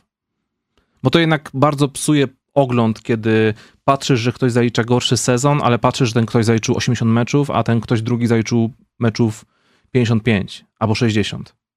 Wiadomo, nie ma tu jakby zdrowego rozwiązania całej sytuacji, no ale jednak mimo wszystko mówimy o sezonie zasadniczym. Tak, to jest ciekawy pomysł. To jest ciekawy pomysł. E, no i to też właśnie to, co mówiliśmy, nie? że jeśli Joel Embiid gra fantastycznie, absolutnie fenomenalnie i opuszcza 20 meczów, a Jokic gra o 10% gorzej, ale gra we wszystkich, to Jokic jest MVP. W sensie twoje 100% y, w 80% meczów nie jest lepsze niż 95% w 95% meczów. Ja, Więc... ja ostatnio y, wyszperałem taką statystykę, y, w sensie nie ja, Bobby Marks tą statystykę podał na Twitterze, ja tam troszkę po prostu głębiej się, głębiej sobie zajrzałem, że ostatni MVP sezonu zasadniczego, który rozegrał mniej niż 65 spotkań, był w roku 78. Przecież to jest, wiesz, prawie pół wieku temu, więc... Tak. I to było akurat, to była super statystyka. Ja widziałem to właśnie u ciebie też i, i na Twitterze. E, to jest fantastyczna statystyka właśnie, bo, bo ten temat Joel Embiida to właśnie że od tego, żeby od razu storpedować i, i, i skrytykować ten pomysł 65 meczów, który właśnie o to chodzi. Jakby to nie była nowość, jakby powiedzieliśmy to sobie na głos, ale właśnie to, że rzeczywistość pokazała, że i tak tych MVP nie było. Mhm. Nie wygrywało się MVP z 50 meczami. Można było do, do, nie, do trzeciego składu NBA wejść z, z, z tyloma meczami. To się zdarzyło, nie wiem, LeBron tak chyba zrobił rok temu czy dwa lata temu. E, ale nie wygrywałeś MVP po prostu, więc i tak byś go nie wygrał. I, I jakby w ogóle to nie powinno być jakby w tej dyskusji brane pod uwagę. Możemy się, myślę, o innych... Y, pod innymi kątami pokłócić o ten limit 65 meczów, ale MVP w przypadku Embiida po prostu nam już odjechał kompletnie i, i musimy znaleźć nową trójkę albo piątkę. Wydaje mi się, że Tyrese Halliburton ma największy problem z tym limitem 65 meczów, bo jednak te kontuzje tam nieszczęśliwie go dosięgły. I tu już nawet nie chodzi o jego powołanie do, do składów All-NBA, e, no bo wiadomo, że Halliburton to jeden z najwyższych postępów w tym roku, ale nie zapominajmy, że jeśli on nie dostanie się do składu All-NBA, to zarobi 40 milionów dolarów mniej, bo ma taki zapis w kontrakcie. Więc on tutaj może, może być największym tak. poszkodowanym. Ale poczekajmy właśnie, bo wiesz, jak zagrasz 62 mecze, to spoko. Ale jak te, powrot, te kontuzje będą wracać i na przykład na koniec zagra 48, no to sorry. No to do Jamorant z tamtego roku, no po prostu grasz za mało i tyle, nie? Bo jakby to, wiesz, to, to naprawdę yy, nawet jeżeli się, wiesz, prawie załapać, to musi na, już prawie wszystko grać, naprawdę. Mhm. Więc poczekajmy, mówię, może znowu coś złapie i nagle to będzie 55 i to nie będzie temat. Ja mówię, to jest też takie, ja nauczymy tego w Pradze, jakby z, z, podjęliśmy jakąś decyzję, próbujemy jakiegoś systemu, to jest nowy system, nie jesteśmy nawet w połowie jednego cyklu, w sensie nie jesteśmy w stanie nic ocenić jeszcze, bo mm nic się jeszcze nie wydarzyło, nic się jeszcze nie zamknęło. Jak można teraz oceniać ten 65 meczów, jeśli w ogóle nie wiemy, co się stanie? Bo jeśli właśnie o to chodzi, skończysz sezon i będzie brakowało gardów i Desmond Bain dostanie All-NBA Third Team, bo będzie jedynym kwalifikującym się poza tam piątką, no to rzeczywiście uznamy, że mam problem, być może trzeba to, to sprawdzić. Co do MVP, no to właśnie ten dowód pokazuje, że raczej nie powinniśmy się tym w ogóle przejmować, bo ci najlepsi i tak grają więcej, żeby być najlepszymi z najlepszych. Dajmy się temu sezonowi skończyć. Wybierzmy nagrody, rozdajmy je i wróćmy do tej dyskusji. Tak, tylko że później te roczniki eksperymentalne po latach będą wspominać, że zostali ukarani za być może wadliwe rozwiązanie. Ja pisałem tak maturę jest. w roczniku, ja pisałem maturę w roczniku Romana Giertycha. I dopiero po jej napisaniu dotarło do mnie, że mogłem się nie decydować na rozszerzoną, bo na podstawie bym lepiej wyszedł. To jest druga strona medalu, kiedy się robi zmiany, no. No tak, no to są później ofiary właśnie, które jeśli te zmiany ciebie dosięgają, a są niedokładne.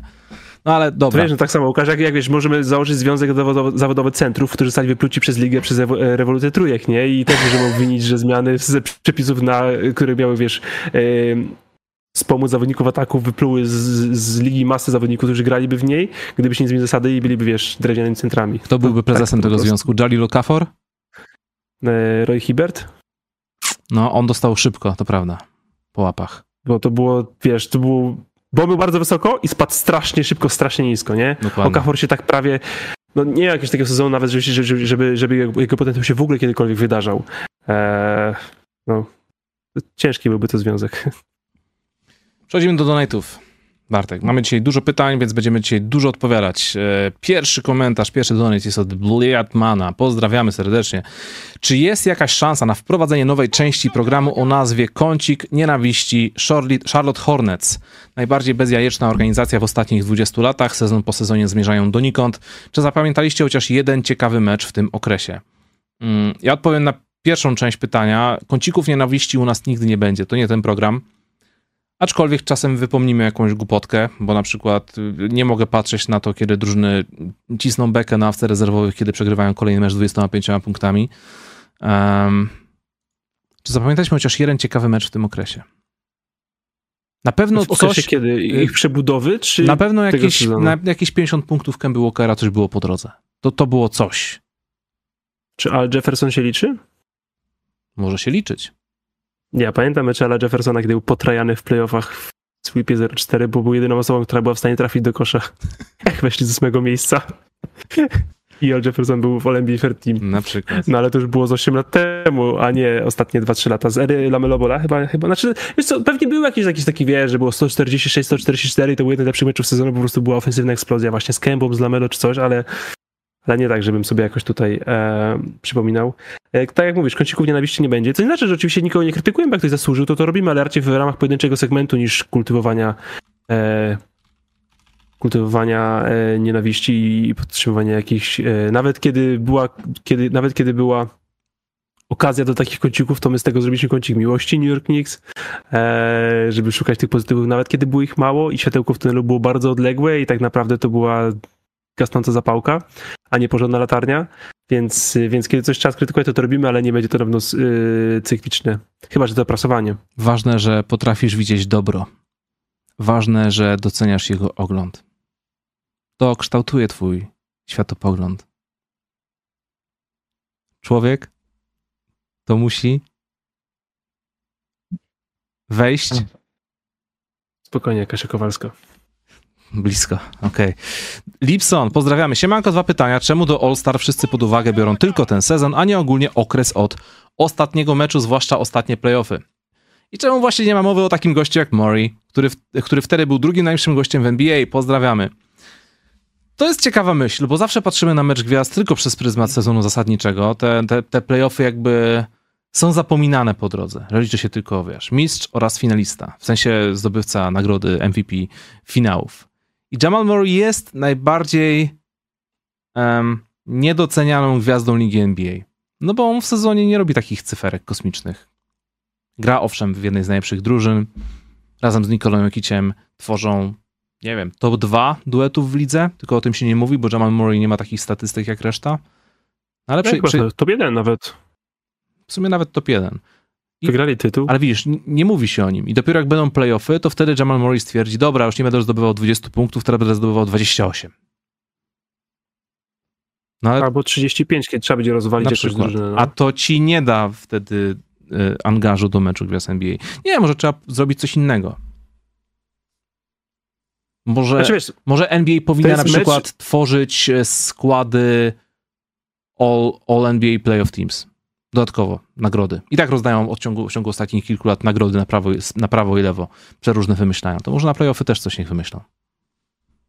No, ja myślę, że prędzej tak połączyć, w sensie połączyć ten regularny z playoffami, niż to, żeby playoffy przechodziły na kolejny sezon. To jest mimo wszystko mecz gwiazd sezonu ten, konkretnego sezonu, sezon mm. 2023-2024, więc ciężko brać pod uwagę z poprzedniego sezonu, a nawet gdybyśmy sobie udali przed kamerami, że się na to zgadzamy, to nie szukujmy się, przecież nikt nie pamięta, kto był najlepszy w pierwszej rundzie tamtych playoffów. W sensie to tak narracja dominowałaby to, co jest świeże i jest z tego sezonu i nawet tak naprawdę już nie październik, listopad, tylko ostatnie dwa miesiące. Mm. Więc to byłaby wydmuszka. Pomysł ciekawy, nie do zrealizowania. Bartek, mamy fajną zabawę od donatera podpisanego jako e, Piotrek fan Granta W. Pozdrawiamy cię Piotrku fanie Granta W. E... Nie najlepszy sezon przed oglądasz pewnie, ale fajnie, że jesteś wciąż skory do zabawy. Ja widziałem e, ostatnio filmik, gdzie Grant Williams podbija do jakiejś koszykarki po jej numer telefonu. Jest podpisany ten filmik jako Mavericks Highlights Grant Williams. A widziałeś ten filmik, jak e, trafia te trójki z rzędu? Nie. Ja też nie, bo nie trafia. Okej. Okay. Siema panowie, wybierzcie graczy do swoich piątek y, plus Six Men ze swojego roku urodzenia. Ode mnie Melo, Ant, Jalen Williams, Scotty Barnes, Evan Mobley, a jako Six Men Franz Wagner. Grant W versus Kings was hot. To prawda, przytrafiło mu się. Dobra Bartek, ja sobie wpisuję. I moja o, dobrze, moje 5 dobrze, plus 1. Basketball reference. Dokładnie. Moje, moje 5 plus 1 to no misiu, Stephen Curry, Kevin Durant, Russell Westbrook i zaczynają się schody. Ale ty masz lat, stary. Dzięki. Hmm, Brook Lopez czy Javal McGee na piątce? No Brook Lopez, weź Brook Lopeza. Bierzesz go z tamtego roku. Stary, wiesz, że z tego rocznika najwięcej minut na trzecim miejscu ma Tadeusz Young? Kozak. Wow, więcej niż Stefan. E, no i na czwórkę wrzucę sobie, a Kevina Love sobie wrzucę, a na rezerwę mam tu co prawda kilka opcji, ale dam sobie e, Derricka Rose'a. Za, ten za, Dobry skład. za te początki. Da, przy... Ewentualnie Bobana Marianowicza. Ewentualnie. Pamiętasz? Nie, nie, Łukasz, przez przesady. Powtórzysz cały skład? E, Curry, Westbrook, Durant, e, Brook Lopez, Kevin Love i Derrick Rose. Widzisz, taki jestem stary, nice. że mam świetny rocznik. Ja też miałem najgorszego rocznika, Łukasz. Pochwal się. Bo na piątce wychodził mnie Joel Embiid. Na czwórce Janis Antetokounmpo. Nice. E, I trochę mam problem z, z, ze skrzydłowymi.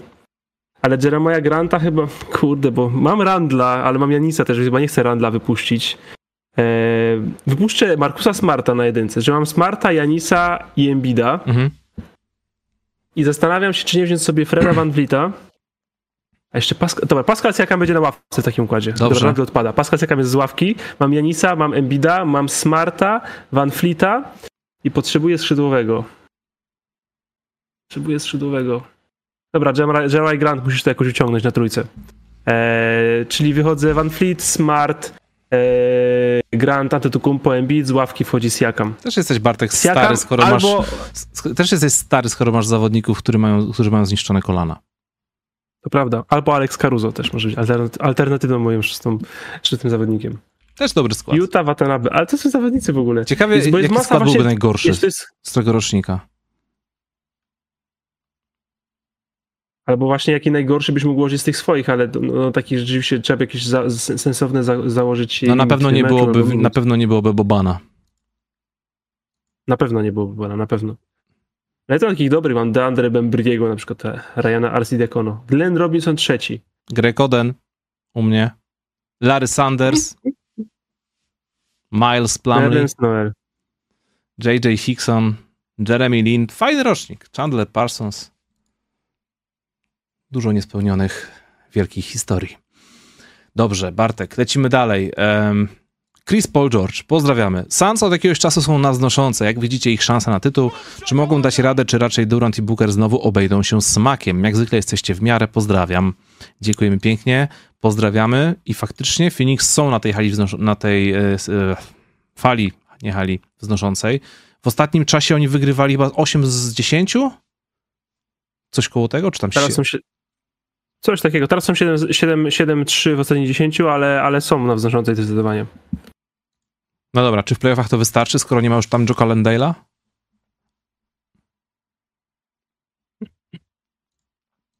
Ale jest Drew Eubanks. Oh yeah. Eee, śmiechem, żartem. Pod kątem wejścia do finałów NBA, konferencja zachodnia, mhm. Denver Nuggets, Los Angeles Clippers, Phoenix Suns, OKC? A, myślę, że powiesz Minnesota. Okej. Okay. Ja myślę, że to się można dyskutować, ale Phoenix jest zdrowy, idzie w górę i jednak jak przyjdzie do playoffów, to Oklahoma to jest drużyna 22-latków, mhm. a Phoenix mają Bookera Duranta. Naprawdę to nieźle wygląda, chociaż no wciąż mówimy tutaj o tym, że nie będzie przewagi w parkietu, bo do czwórki się nie załapią. A jak nie daj Boże, by na piątym miejscu wylądujesz w pierwszej rundzie z czwartym Denver, no to się możesz pożegnać. Ale ja bym nie skreślał ich naprawdę y, pod kątem wygrania wszystkiego, ale pierwszy jest Denver, drudzy są Clippers. MJ23. Hej, kilka wątków a propos drużyn z Nowego Jorku. Pierwsze, moim, pierwsze, moim zdaniem najlepszy fit dla Zaka Lawina to Knicks. Drugie, Brooklyn powinien oddać na dwa lata zesłanie do Charlotte Spencera Dinwiddie, żeby się w końcu ogarnął. Jak nie, to nie widzę dla niego znaczek roli w lidze. Czy Zach Lawin pasuje do Knicks? Trochę pasuje, ale nie, nie teraz, nie teraz. Wydaje mi się, że to by popsuło e, wiesz, to co robi tam Jalen Brunson. Troszkę inny zawodnik. Kurczę, nie wiem, już nawet wyobraź sobie, jak wyglądali Knicksi, jakby grał tam, jakby grał, jakby grał tam Evan Fournier, ale w swoim prime? Eee, lepiej. Ale masz Dante DiVincenzo, więc jakby... No tak, ale wtedy masz dwóch, dwóch wymiennych graczy. Tak, właśnie, ale chcę, chcę, chciałem właśnie teraz szybko przejść, ale kurczę, potrzebuję wsparcia i nie robienia literówek. Eee, Co mam zrobić dla ciebie? Bo nie, Dante DiVincenzo. No, ile razy lepszym zawodnikiem jest dla Klawino Dante DiVincenzo? Ile razy? Tak. Czy jest dwa razy lepszym zawodnikiem, trzy razy lepszym zawodnikiem, cztery razy lepszym zawodnikiem, pięć razy lepszym zawodnikiem? Załóżmy, że trzy razy lepszym zawodnikiem a zarabia cztery razy więcej. Czyli nie byłby to upgrade. Właśnie, bo za klawin w Knicks jakby zarabiał Cóż połowę to za tego, zarabia, to rozum, spoko. Bartek. Do, idealny Akademia Chłopskiego Rozumu, stary. Okej, okay, no zagiąłeś mnie, nie, z tym argumentem nie ponad 40, Wiesz, to jest ponad 40 milionów y, na rok, gdzie Don to zarabia po 11. I nie uważam, żeby właśnie Zaklawin był od niego lepszy 4 razy. E, więc jakby mówię, jakby Zaklawin zarabiał 28 milionów na rok, to super by pasował do nich, ale nie zarabia, więc nie. Ale zresztą teraz jest kontuzjowany i będzie operację, nie zagra w tym sezonie. Myślę, że możemy sobie za Kalewina odłożyć na półkę e, i nie mówić o nim aż do off-season. Lecimy dalej. Nic się nie wydarzy. No, nikt nie wymieni po niego teraz bez, bez przesady. Lecimy dalej. Adam versus Adam. Pozdrowienia. Zobaczyć znowu pana Łukasza to czysta przyjemność. Dziękuję za możliwość zbicia, zbicia piąteczki w Gorzowie i za miłą rozmowę. Szkoda, że nie udało się pograć jeden na jeden, ale liczę, że kiedyś jeszcze do tego wrócimy. Dziękuję bardzo. Rozumiem, że odnosi się to do sytuacji, która była wczoraj na e, NBA w Gorzowie, e, organizowanego przez Junior NBA oraz Kangu Basket. No świetne wydarzenie, naprawdę. Tam zbijałem piąteczki naprawdę też z wieloma ludźmi, rozmawiałem z wieloma ludźmi, także dzięki wielkie Adam, pozdrawiam ciebie serdecznie. Z tym jeden na jeden to coś czuję, że, że wiesz, ja to jestem jak Wiktor Oladipo, więc mogę ewentualnie wziąć udział w konkursie rzutowym, a jakby co, to z chęcią. MJ23. Kontynuując wątek Brooklyn, mają fajny potencjał, ale niestety Michael Bridges póki co nie dowodzi jako lider. Zaczyna go przerastać Cam Thomas, którego bym osobiście inwestował. Powinni sięgnąć po jakąś gwiazdę drugiej opcji, silny skrzydłowy, jakieś może piki. Mm, z tym Michaelem Bridgesem to póki co najwięcej to jest plotek, gdzie zostałby wymieniony i tam słyszałem, że Brooklyn nawet licz, liczył sobie za niego pięć pierwszorundowych pików. Że odrzucił takie oferty. No. Odrzucił wręcz, okej. Okay. To trochę grubo. Tak, tylko że oni są w sytuacji, w której nie mają swojego piku, więc nie mają żadnego zachęty do tankowania. W sensie nie, no, no, osłabienie się nic nam nie daje. Mhm. E, ja bym, się, ja bym się jeszcze wstrzymał z tym handlowaniem Michaela Bridgesa. W sensie ja nie, nie uważam, żeby był zawodnikiem nietykalnym, bo to nie jest pierwsza, ani chyba nie jest druga opcja twojej drużyny, ale to jest twój najlepszy zawodnik w tym momencie. Więc nie ma co się spieszyć z oddawaniem najlepszego zawodnika, bo się szybko można stać Charlotte i długo można być tym Charlotte, jak pokazuje nam Charlotte. Eee, ja bym i tak oddał trochę, po prostu mniejszych ruchów bym wykonał na miejscu Brooklynu. Ja bym pozbył się jednego, dwóch Dorianów, Finnów, Smithów, Royce'ów, O'Neillów, Kamów, Tomasów, yy, przepraszam, Kamów Johnsonów, nie Kamów Tomasów, Spencera Dinwiddie'ego, tych, tych dublujących się tych zawodników, wszyscy są nieźli, wysocy, nie za wysocy, nie za mali, nie za dużo umieją, ale też nie za mało. E, za dużo jest tych dublujących się po, prostu podobnych zawodników. Chciałbym się oprzeć po prostu na jakimś korze, to znaczy jakby się na przykład udało sprowadzić Dejante Mareja za Spencera Dinwiddie'ego, tym to zrobił. Ale jeśli nie, to po prostu chcę trzymać się Kama Tomasa, chcę trzymać Michaela Bridgesa, a z tych pozostałych czwórki jednego, dwóch wymieniłbym nawet za pik. W sensie nawet jeśli bez zawodników, że trochę się osłabiam, ale jednak zyskuję jakiś aset, bo, bo jest ich za dużo tych skrzydłowych. Po prostu wszyscy są tego samego wzrostu, wszyscy robią to samo e, i ta drużyna zmierza donikąd w tym momencie. E, chyba, że gra Ben Simmons, wtedy są świetni i wygrywają mecze. Eee, ale to też właśnie takie sytuacje. Kontrakt Bena Simonsa to też sytuacja nie do rozwiązania, więc jesteś tak trochę uwalony, tak długo jak ten kontrakt trwa, więc mniejsze ruchy. Mniejsze ruchy, które ci mogą pomóc długoterminowo, ale nie, nie robią jakiejś rewolucji, że daje Michaela Bridgesa, nagle staje się drużyną na 15 zwycięstw i co z tego, skoro nie mam piku swojego. Bingo, Piotrek, pozdrowienia. Dobry wieczór, łysi specjaliści. Pozdrawiamy. Łukasz, byliście z Alicją w Stanach i z grupą kilka tygodni temu i samemu trochę na własną rękę w poprzednim sezonie. Gdybyś miał teraz wybrać jeden, to który z nich jest lepszy? Jakie są plusy, których się nie spodziewamy? Wiesz co, dostałem już kilka takich rozmów, w, w, sensie takich pytań w rozmowach z kilkoma ludźmi, jak tam opisywałem swoje doświadczenia ze Stanów i nie powiem ci, jaka opcja jest lepsza, jaka jest gorsza, bo i tu, i tu masz, masz wady i zalety. Wydaje mi się, że taką największą zaletą, kiedy lecisz sama, bo po prostu z jedną osobą towarzyszącą jest to, że sam sobie jesteś panem i możesz robić sobie wszystko. Nie, nie musisz trzymać się harmonogramu i troszkę tam więcej jest tej spontaniczności, ale jeśli jedziesz z grupą, to to jest też zaleta, druga strona medalu. Masz ten harmonogram i, i, dzięki temu mniej zastanawiasz się myśleć, co trzeba dalej, dalej zorganizować, bo wszystko już jest zorganizowane i każdy po prostu wie, co ma robić. No i druga kwestia, jak jesteś w grupie, to jest chyba najbardziej istotna, to jest takie poczucie bezpieczeństwa. No sorry, no, metro w Los Angeles jest... Um, ma tonę legend, jakie tam rzeczy chore i dziwne i tragiczne się dzieją, ale kiedy wchodzisz do takiego wagon, wagonu metra w grupie 20 osób, to jakby przestaje się tym wszystkim przejmować i, i łypać oczami na to, co się może za chwilę wydarzyć. Więc to jest chyba ta największa zaleta. To tak w wielkim skrócie. Być może kiedyś nagram też jakiś podcast albo materiał na ten temat, trochę więcej opowiem, bo też nie chcę tutaj zabierać czasu, ale tak w wielkim skrócie tak to wygląda. Trom Tadracja. Pozdrawiamy. Tom, top 4 zachodu to chyba najbardziej emocjonująca część drabinki w tym sezonie zasadniczym. W jakiej, w jakiej kolejności te cztery zespoły będą ułożone na koniec i zakładając, że wszystkie przejdą pierwszą rundę, jak dalej według was potoczy się ich przygoda w playoffach? Szybka zabawa, Bartek? Ale bez zobowiązań naprawdę, bo to... Z zawsze bez. Cztery drużyny w odległości jednego, jednego meczu, no półtora meczu. Okej, okay, no to lecimy. E, u mnie Minnesota, Denver, Oklahoma Clippers.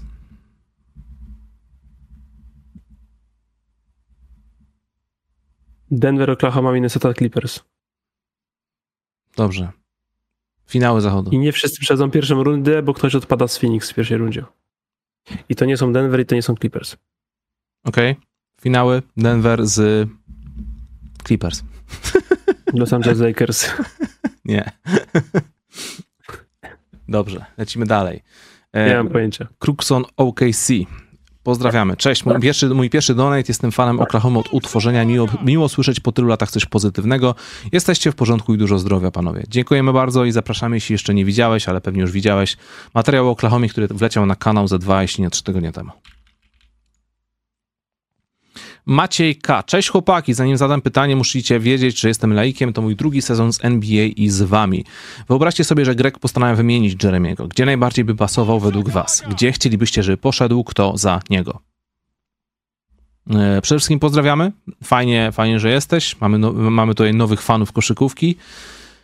Ja sobie osobiście nie wyobrażam wymiany Jeremiego, bo nie wiem, jaki inny ekosystem by mu sprzyjał taki sposób, że mógłby pozwolić sobie na taki rozwój. Golden State Warriors? Myślisz? Mimo tego, że jest Sacramento tam Kings? Kuminga? Sacramento Kings? Czy Sacramento Kings się rozwinie? No tam brakuje skrzydłowego. Dallas Mavericks? Może to, może to być ciekawe. Ale to będzie zderzenie charakterków z Luką Donciciem. Atlanta Hawks? Nie, nie rób mu tego. Dobrze. Idę dalej. Eee... No i. Dobra, Golden State. Resztę, resztę, Dobra, mu nie życzę, resztę mu nie życzę, albo nie jest realna. Golden State, ale już po wymianie weteranów. Jak, jak zastępca Derimonda na przykład. Michael Skarn. Kary jeszcze jest fantastyczny, ale Draymond już nie. I Jeremy Sohan w to miejsce. Może być. Pozdrawiam Michaela Skarna. Pomysł na przerwę w sezonie, czyli odcinek z waszym top 5 postaci w The Office i top 5 odcinków. Z chęcią na taki odcinek rzucę dużym groszem. Właśnie kończę całą serię z dziewczyną, którą oglądamy longiem i było warto. Top 5 postaci spoko, ale top 5 odcinków ja nie jestem w stanie teraz przerobić tych 10 sezonów. Pewnie bym się posiłkował jakimiś rankingami, żeby sobie poprzypominać co i jak. Chcielibyśmy obejrzeć wszystko jeszcze raz pod kątem tego programu Tak, i przejść- zrobić przejść wie- 6 miesięcy. Przejść Wiedźmina jeszcze pewnie, wszystko. Z, not, z notatnikiem oglądać wszystkie odcinki i za 6 miesięcy zrobić ten odcinek i zrobić ten, ten program. Ale top 5 postaci na lato. Co, że tak, Crit pierwszy. Dobra. Gruba mordeczka, pozdrawiam ciebie serdecznie. Jak się odniesie, odniesiecie do plotek o zaoferowaniu przez Houston pięciu first round picków, niektóre za Hardena, za Mikala Bridgesa? O, ach, akurat pojawił się ten temat. Czyli w sumie odpowiedzieliśmy trochę. Dla mnie pięć, pięć pików pierwszorundowych to jest bardzo dużo. Bardzo dużo to jest. Że trzy to jest dużo już naprawdę. Trzy to już jest tak, że jak już oddaję trzy jakieś słapy, to naprawdę za Antonego Davisa. Kogo bardziej klepnął Gaminate? Chyba ciebie. Mnie dzisiaj klepną mocno. Nie już tak klepie, tak średnio mocno. Już się chyba przyzwyczaiłem. No ja byłem dzisiaj bardzo zmęczony, więc poczułem dużą różnicę, bo się, bo spać mi się chciało, a teraz mi się nie chce. Nets, że tego nie przy... Kogo bardziej klepnął Gaminate? Nets, że tego nie przyjęli, czy Rockets, że z tym w ogóle przyszli? Okej, tak brzmiało całe pytanie. Macie podwójnie dwie odpowiedzi w jednej. Tak. No, ale to Gaminate nie działa w ten sposób. wiem. Gaminate nie, nie działa w ten sposób. Gaminate sprawiłby raczej, że podjęliby właściwą decyzję. A tutaj nie wiadomo, która była właściwa. I nie można powiedzieć, że ryzyko Houston nie jest właściwe. Bo to jest, wiesz, znowu feel good story, które zaraz się okaże, że spędziliście znowu poza playoffami i poza play-in. Tak może być. I wiemy, że chcieli więcej weteranów latem, nie udało się zdobyć w tylu, ile chcieli, więc czemu nie? Ale niech nie oddają Jelena Greena. To jest piki spoko, piki mam gdzieś, ale nie oddawajcie Jelena Greena, nie oddawajcie Jabariego Smitha Jr. Pytanko od Basi. Pozdrawiamy serdecznie. Cześć, są moje 24 urodziny. Z tej okazji życzę i sobie i wam dużo fajnej koszykówki i nieustannego dążenia do profesjonalizmu. Wszyscy jesteśmy w porządku. PS i pozdrawiam moją siostrę, ale mimo, że zapomniałam im złożyć życzeń. Droga Basiu, składamy ci wszystkiego najlepszego i składamy ci również tego, by twoja siostra Ala nie zapominała o tak bardzo istotnych dniach. Ala, popraw się. Nieładnie. Wszyscy jesteśmy w porządku. To jest nazwa, jakieś powstanie film dokumentalny o w, w, wpływie profesjonalnego studia NBA na rozwój fanów koszykówki w Polsce, to ten film się będzie nazywał właśnie Wszyscy jesteśmy w porządku. To był bardzo dobry film.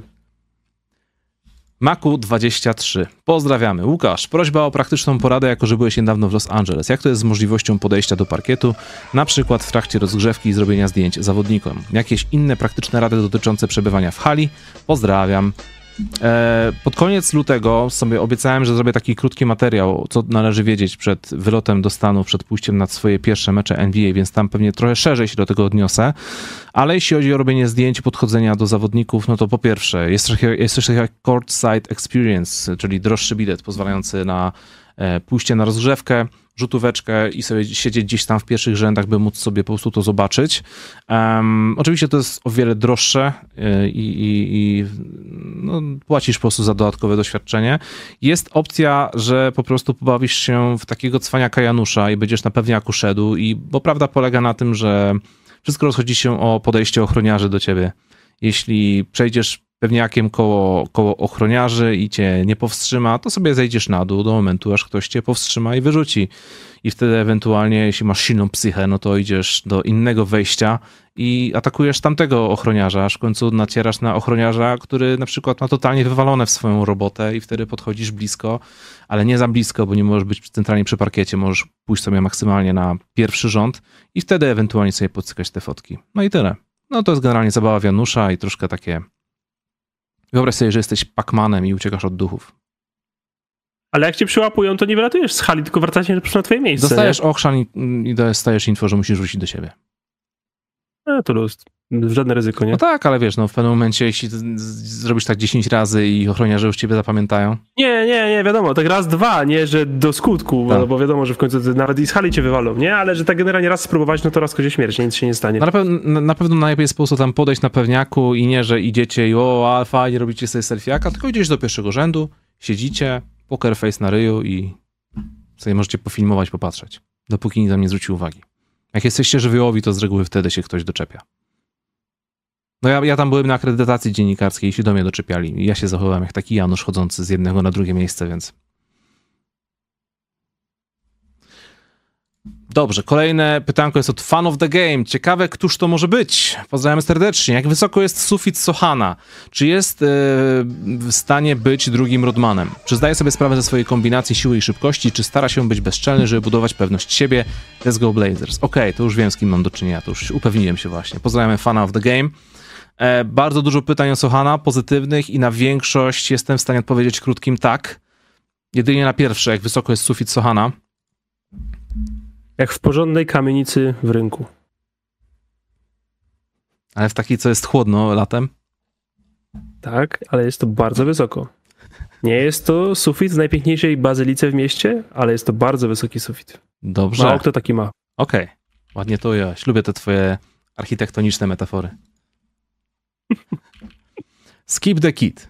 Fajne. Nie mam mowy o dyskusji. Y, Embiid na MVP, jeśli jego dostępność jest jaka jest. Z tego samego dokładnie powodu Zion nie jest w dyskusji. Jeszcze raz, bo tu brakuje przecinków. Nie mam mowy o dyskusji, że Embiid na MVP, tak to rozumiem, jeśli jego dostępność jest jaka jest. Z tego samego dokładnie powodu Zion nie jest w dyskusjach o MVP, pomimo że kiedy jest dostępny, gra jak MVP. Tak czy nie? Dyskusyjna teza. Hot take. Hot, hot take, take, hot take, skip the kid. Embiid nie jest MVP, nie będzie, bo opuszcza dużo meczów. Co do Zajona, pomidor. Jeszcze nie grał jak MVP, definitywnie. Grał jak zawodnik nie, no. kalibru All-NBA, momentami. Ma przebłyski absolutnej dominacji, ale ten sezon nie jest taki dobry naprawdę wykonanie Zajona, a gra całkiem sporo. Nawet jak gra, w sensie są mecze, w których gra, a nie jest tak wyraźnie najlepszy. Mhm. Jakoś wydaje się, że rok temu czy dwa lata temu, kiedy było tego grania mniej, to, to bardziej się te jego e, skille przebijały niż, niż w tym. Na, na pewno nie jest nawet blisko. E, nawet nie widzi Jelena Bransona, a co dopiero prawdziwych MVPs. Kuba z Twittera. Jak, jak diagnozujecie problemy Atlanty? Trener nie daje rady, brak chemii w zespole, przecież Trey Young gra wybitny sezon, a to reżyser gry. Bartek typował wysoko, patrząc na talent, stać ich na playoffy. Postscriptum, czy wiecie dlaczego nie gra AJ Griffin? Bartek, masz coś do powiedzenia jeszcze pozytywnego na temat Atlanty Hawks? A chciałem powiedzieć, co z nimi nie tak, to nie wiem, czy mogę. To po powiedz. Okej. Okay. Eee, dwóch najlepszych zawodników gra na tej samej pozycji ich center jest stary, sprany, ledwo biega. E, jest za mało skrzydłowych i za mało talentu po prostu sumarycznego. Nie ma talentu, czy nie ma pomysłu, tak. jak ten talent wykorzystać? Myślę, że łącznego talentu jest wciąż jednak za mało, a jak jest, to jest skumulowane na jednej, półtorej pozycji, bo to są, jest dwóch dobrych centrów, jest trzech dobrych gardów i niewiele pośrodku, poza Jalenem Johnsonem. Kolejny donate od człowieka podpisał się jako Hadosław Ryży. Siemano, trade deadline tuż tuż i chcę zobaczyć Kuzmę w Sacramento, a Dejounte Murray'a w Knicksach. A wy na jaki trade czekacie? Przy okazji gratulacje dla Bartka świetnego występu w Basket Office. Jesteście w porządku. Dziękuję bardzo. Kuzma w Sacramento, ok. Dejounte Murray w Knicks? Nie. Nie. Nie. Za mały. Do Bransona jak garda, to dużego garda. Nie niskiego, małego rozgrywającego. Ja bym do nich szukał przede wszystkim centra, ewentualnie mm, rzucającego takiego drugiego Di Vincenzo na zmianę. Albo w ogóle rozciągającą czwórkę jakąś. Super gwiazda na pozycji 3-4 i oddaję Randla w tej wymianie. Na pewno las rąk. No All-Star. W Stary, co sumie, w sumie, za, w sumie za, za Juliusa Randla All-Stara to powinno być zainteresowanie, prawda pików. Bartek? Ma, masz 8 pików, więc spokojnie przekonasz do wymiany. Co Crazy Stats właśnie zapodał na Twitterze. No. Kai Jones wygrał w NBA więcej meczów niż Kate Cunningham. Kai Jones ma 27 zwycięstw w karierze, Kate 26. Detroit Yeah. Pistons koszykówki, naprawdę. Crazy Stats są w, w szpera takie statystyki, to aż boli. Ale przypomniałeś mi właśnie, Crazy Stats, zapomnieliśmy powiedzieć. E, nagroda będzie lepiej trophy w tym tygodniu. Wędruje do zawodnika, który trafił 11 rzutów z 55. W tym 6 trójek z 30, co daje skuteczność na poziomie 27%. 7%. I tym zawodnikiem jest gracz, który całkiem niedawno zaliczył bardzo pozytywną historię. Gigi Jackson. Pamiętasz historię? No to jest nie fair, no on jest przecież teraz prawie podwajany, bo nikt nie gra. No, ciężko się gra, jak Mówię, się ma jak jest. 19 lat. Dobrze. Dyskryminator. Czy draft kampy są jedynie dla chłopaków? Chciałbym córę wysłać. Nie tylko dla chłopaków. Są kampy też dla dziewczyn.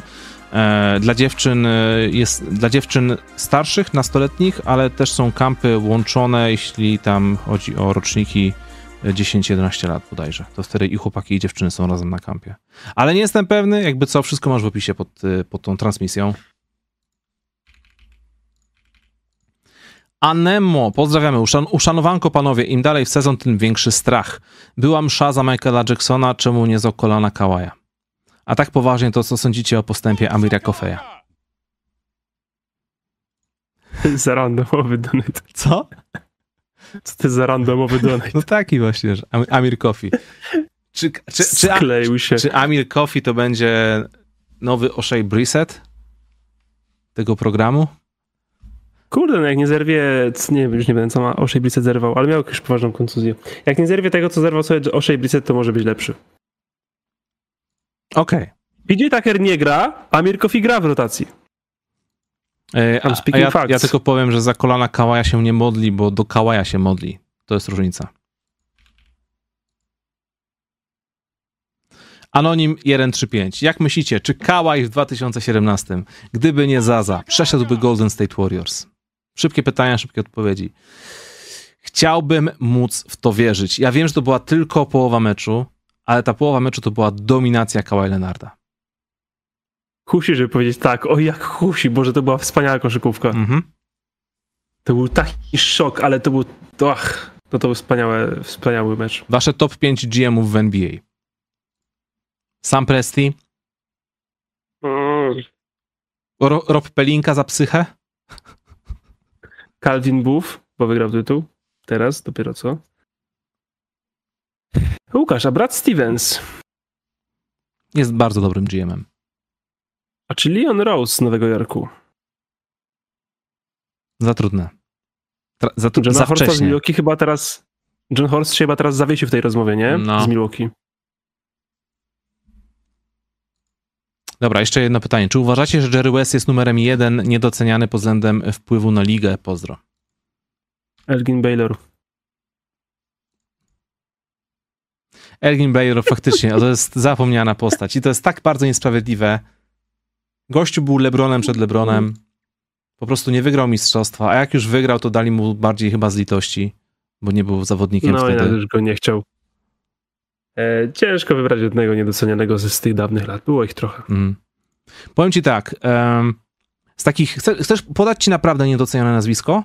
Zawodnik, który był naprawdę ewidentnie jednym z najlepszych w historii tego sportu, ale nikt nigdy o nim nie mówi. Bob Pettit. Mm. We No, wsze... zresztą on tam ob... W sensie, wiesz, Jerry West jest w logo, tutaj mamy, wiesz, wielkie postacie z Lakers i w ogóle. Bob Pettit, jak wejdziesz sobie na jakieś takie, wiesz, niezależne rankingi najlepszych znawców, zawsze gdzieś tam jest tej, nie wiem, być może w top 30, być może w top 20, musiałbym się zagłębić, ale jest generalnie bardzo, bardzo wysoko, a mam wrażenie, że no nikogo. Bo grał w Atlancie. Atlanta już nie wzięła z wczoraj, nie? No. E, Piotrek Fan Granta W. Jeszcze raz pozdrawiamy. Brandin robi wszystko, co zarabiający 30 milionów na sezon CP3. A w dodatku nie potrzebuje mieć piłki w ręce, żeby być użytecznym. Czekać tylko aż PZ Nie kosz... no, robi więcej, bo gra. Czekać tylko aż PZ kosz ogarnie Brandina i mamy duo z NBA. Chciałbym móc wierzyć w to, że się uda. Szczególnie kurczę, że Brandin to jest rozgrywający. To jest zawodnik, którego polska kadra nie miała ciężko dobrego rozgrywającego. Który w dodatku zbiera. On tak o sobie mówi, w sensie nie wiem, że jest wpisany jako dwójka, ale on po tym meczu na 14 asyst tak o sobie powiedział. Ja jestem rozgrywającym. Ja sprawiam, że kole... moja, moja rola na boisku jest sprawienie, żeby koledzy byli lepsi. Dobry chłopak. Dobry chłopak, no zawsze się kłaniał, dzień dobry mówił. Ze sklepu nie podkradał, do kościoła chodził, Okolioza 7. siatki wnosił. Okolioza 77. Dobry wieczór. Dzięki Bartkowi zajarałem się na nowo Wiedźminem. Moja kochana żona kupiła mi na urodziny Wieśka 3 i mogę teraz zagłębić się w ten wspaniały świat. Aż żal z Białego Sadu wyjeżdżać. PS NBA bawi i uczy. Dzięki PS. Pozdrawiam moją żonę Ewelinę.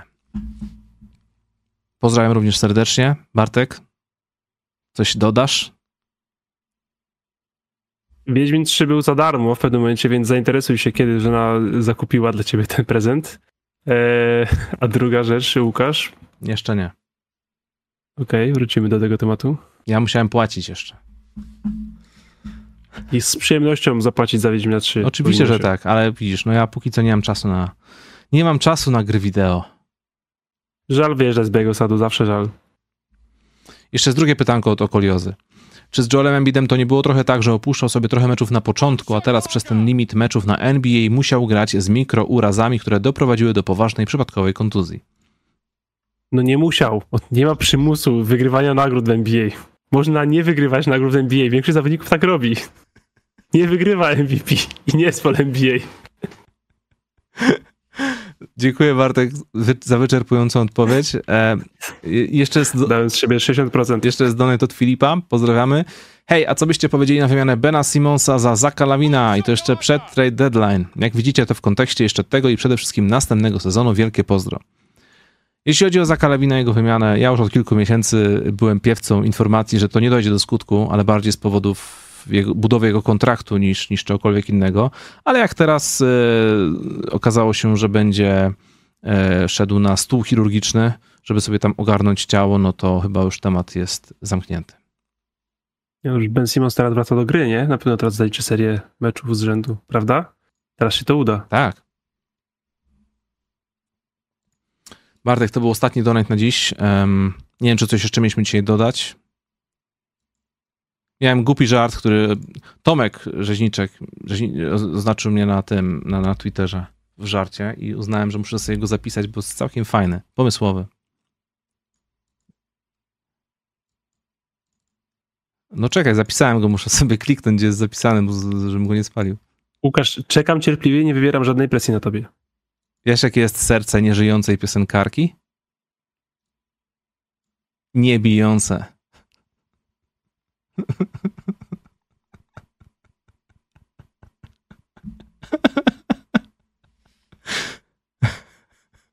Dostałem lordozy w kręgosłupie w sekundę.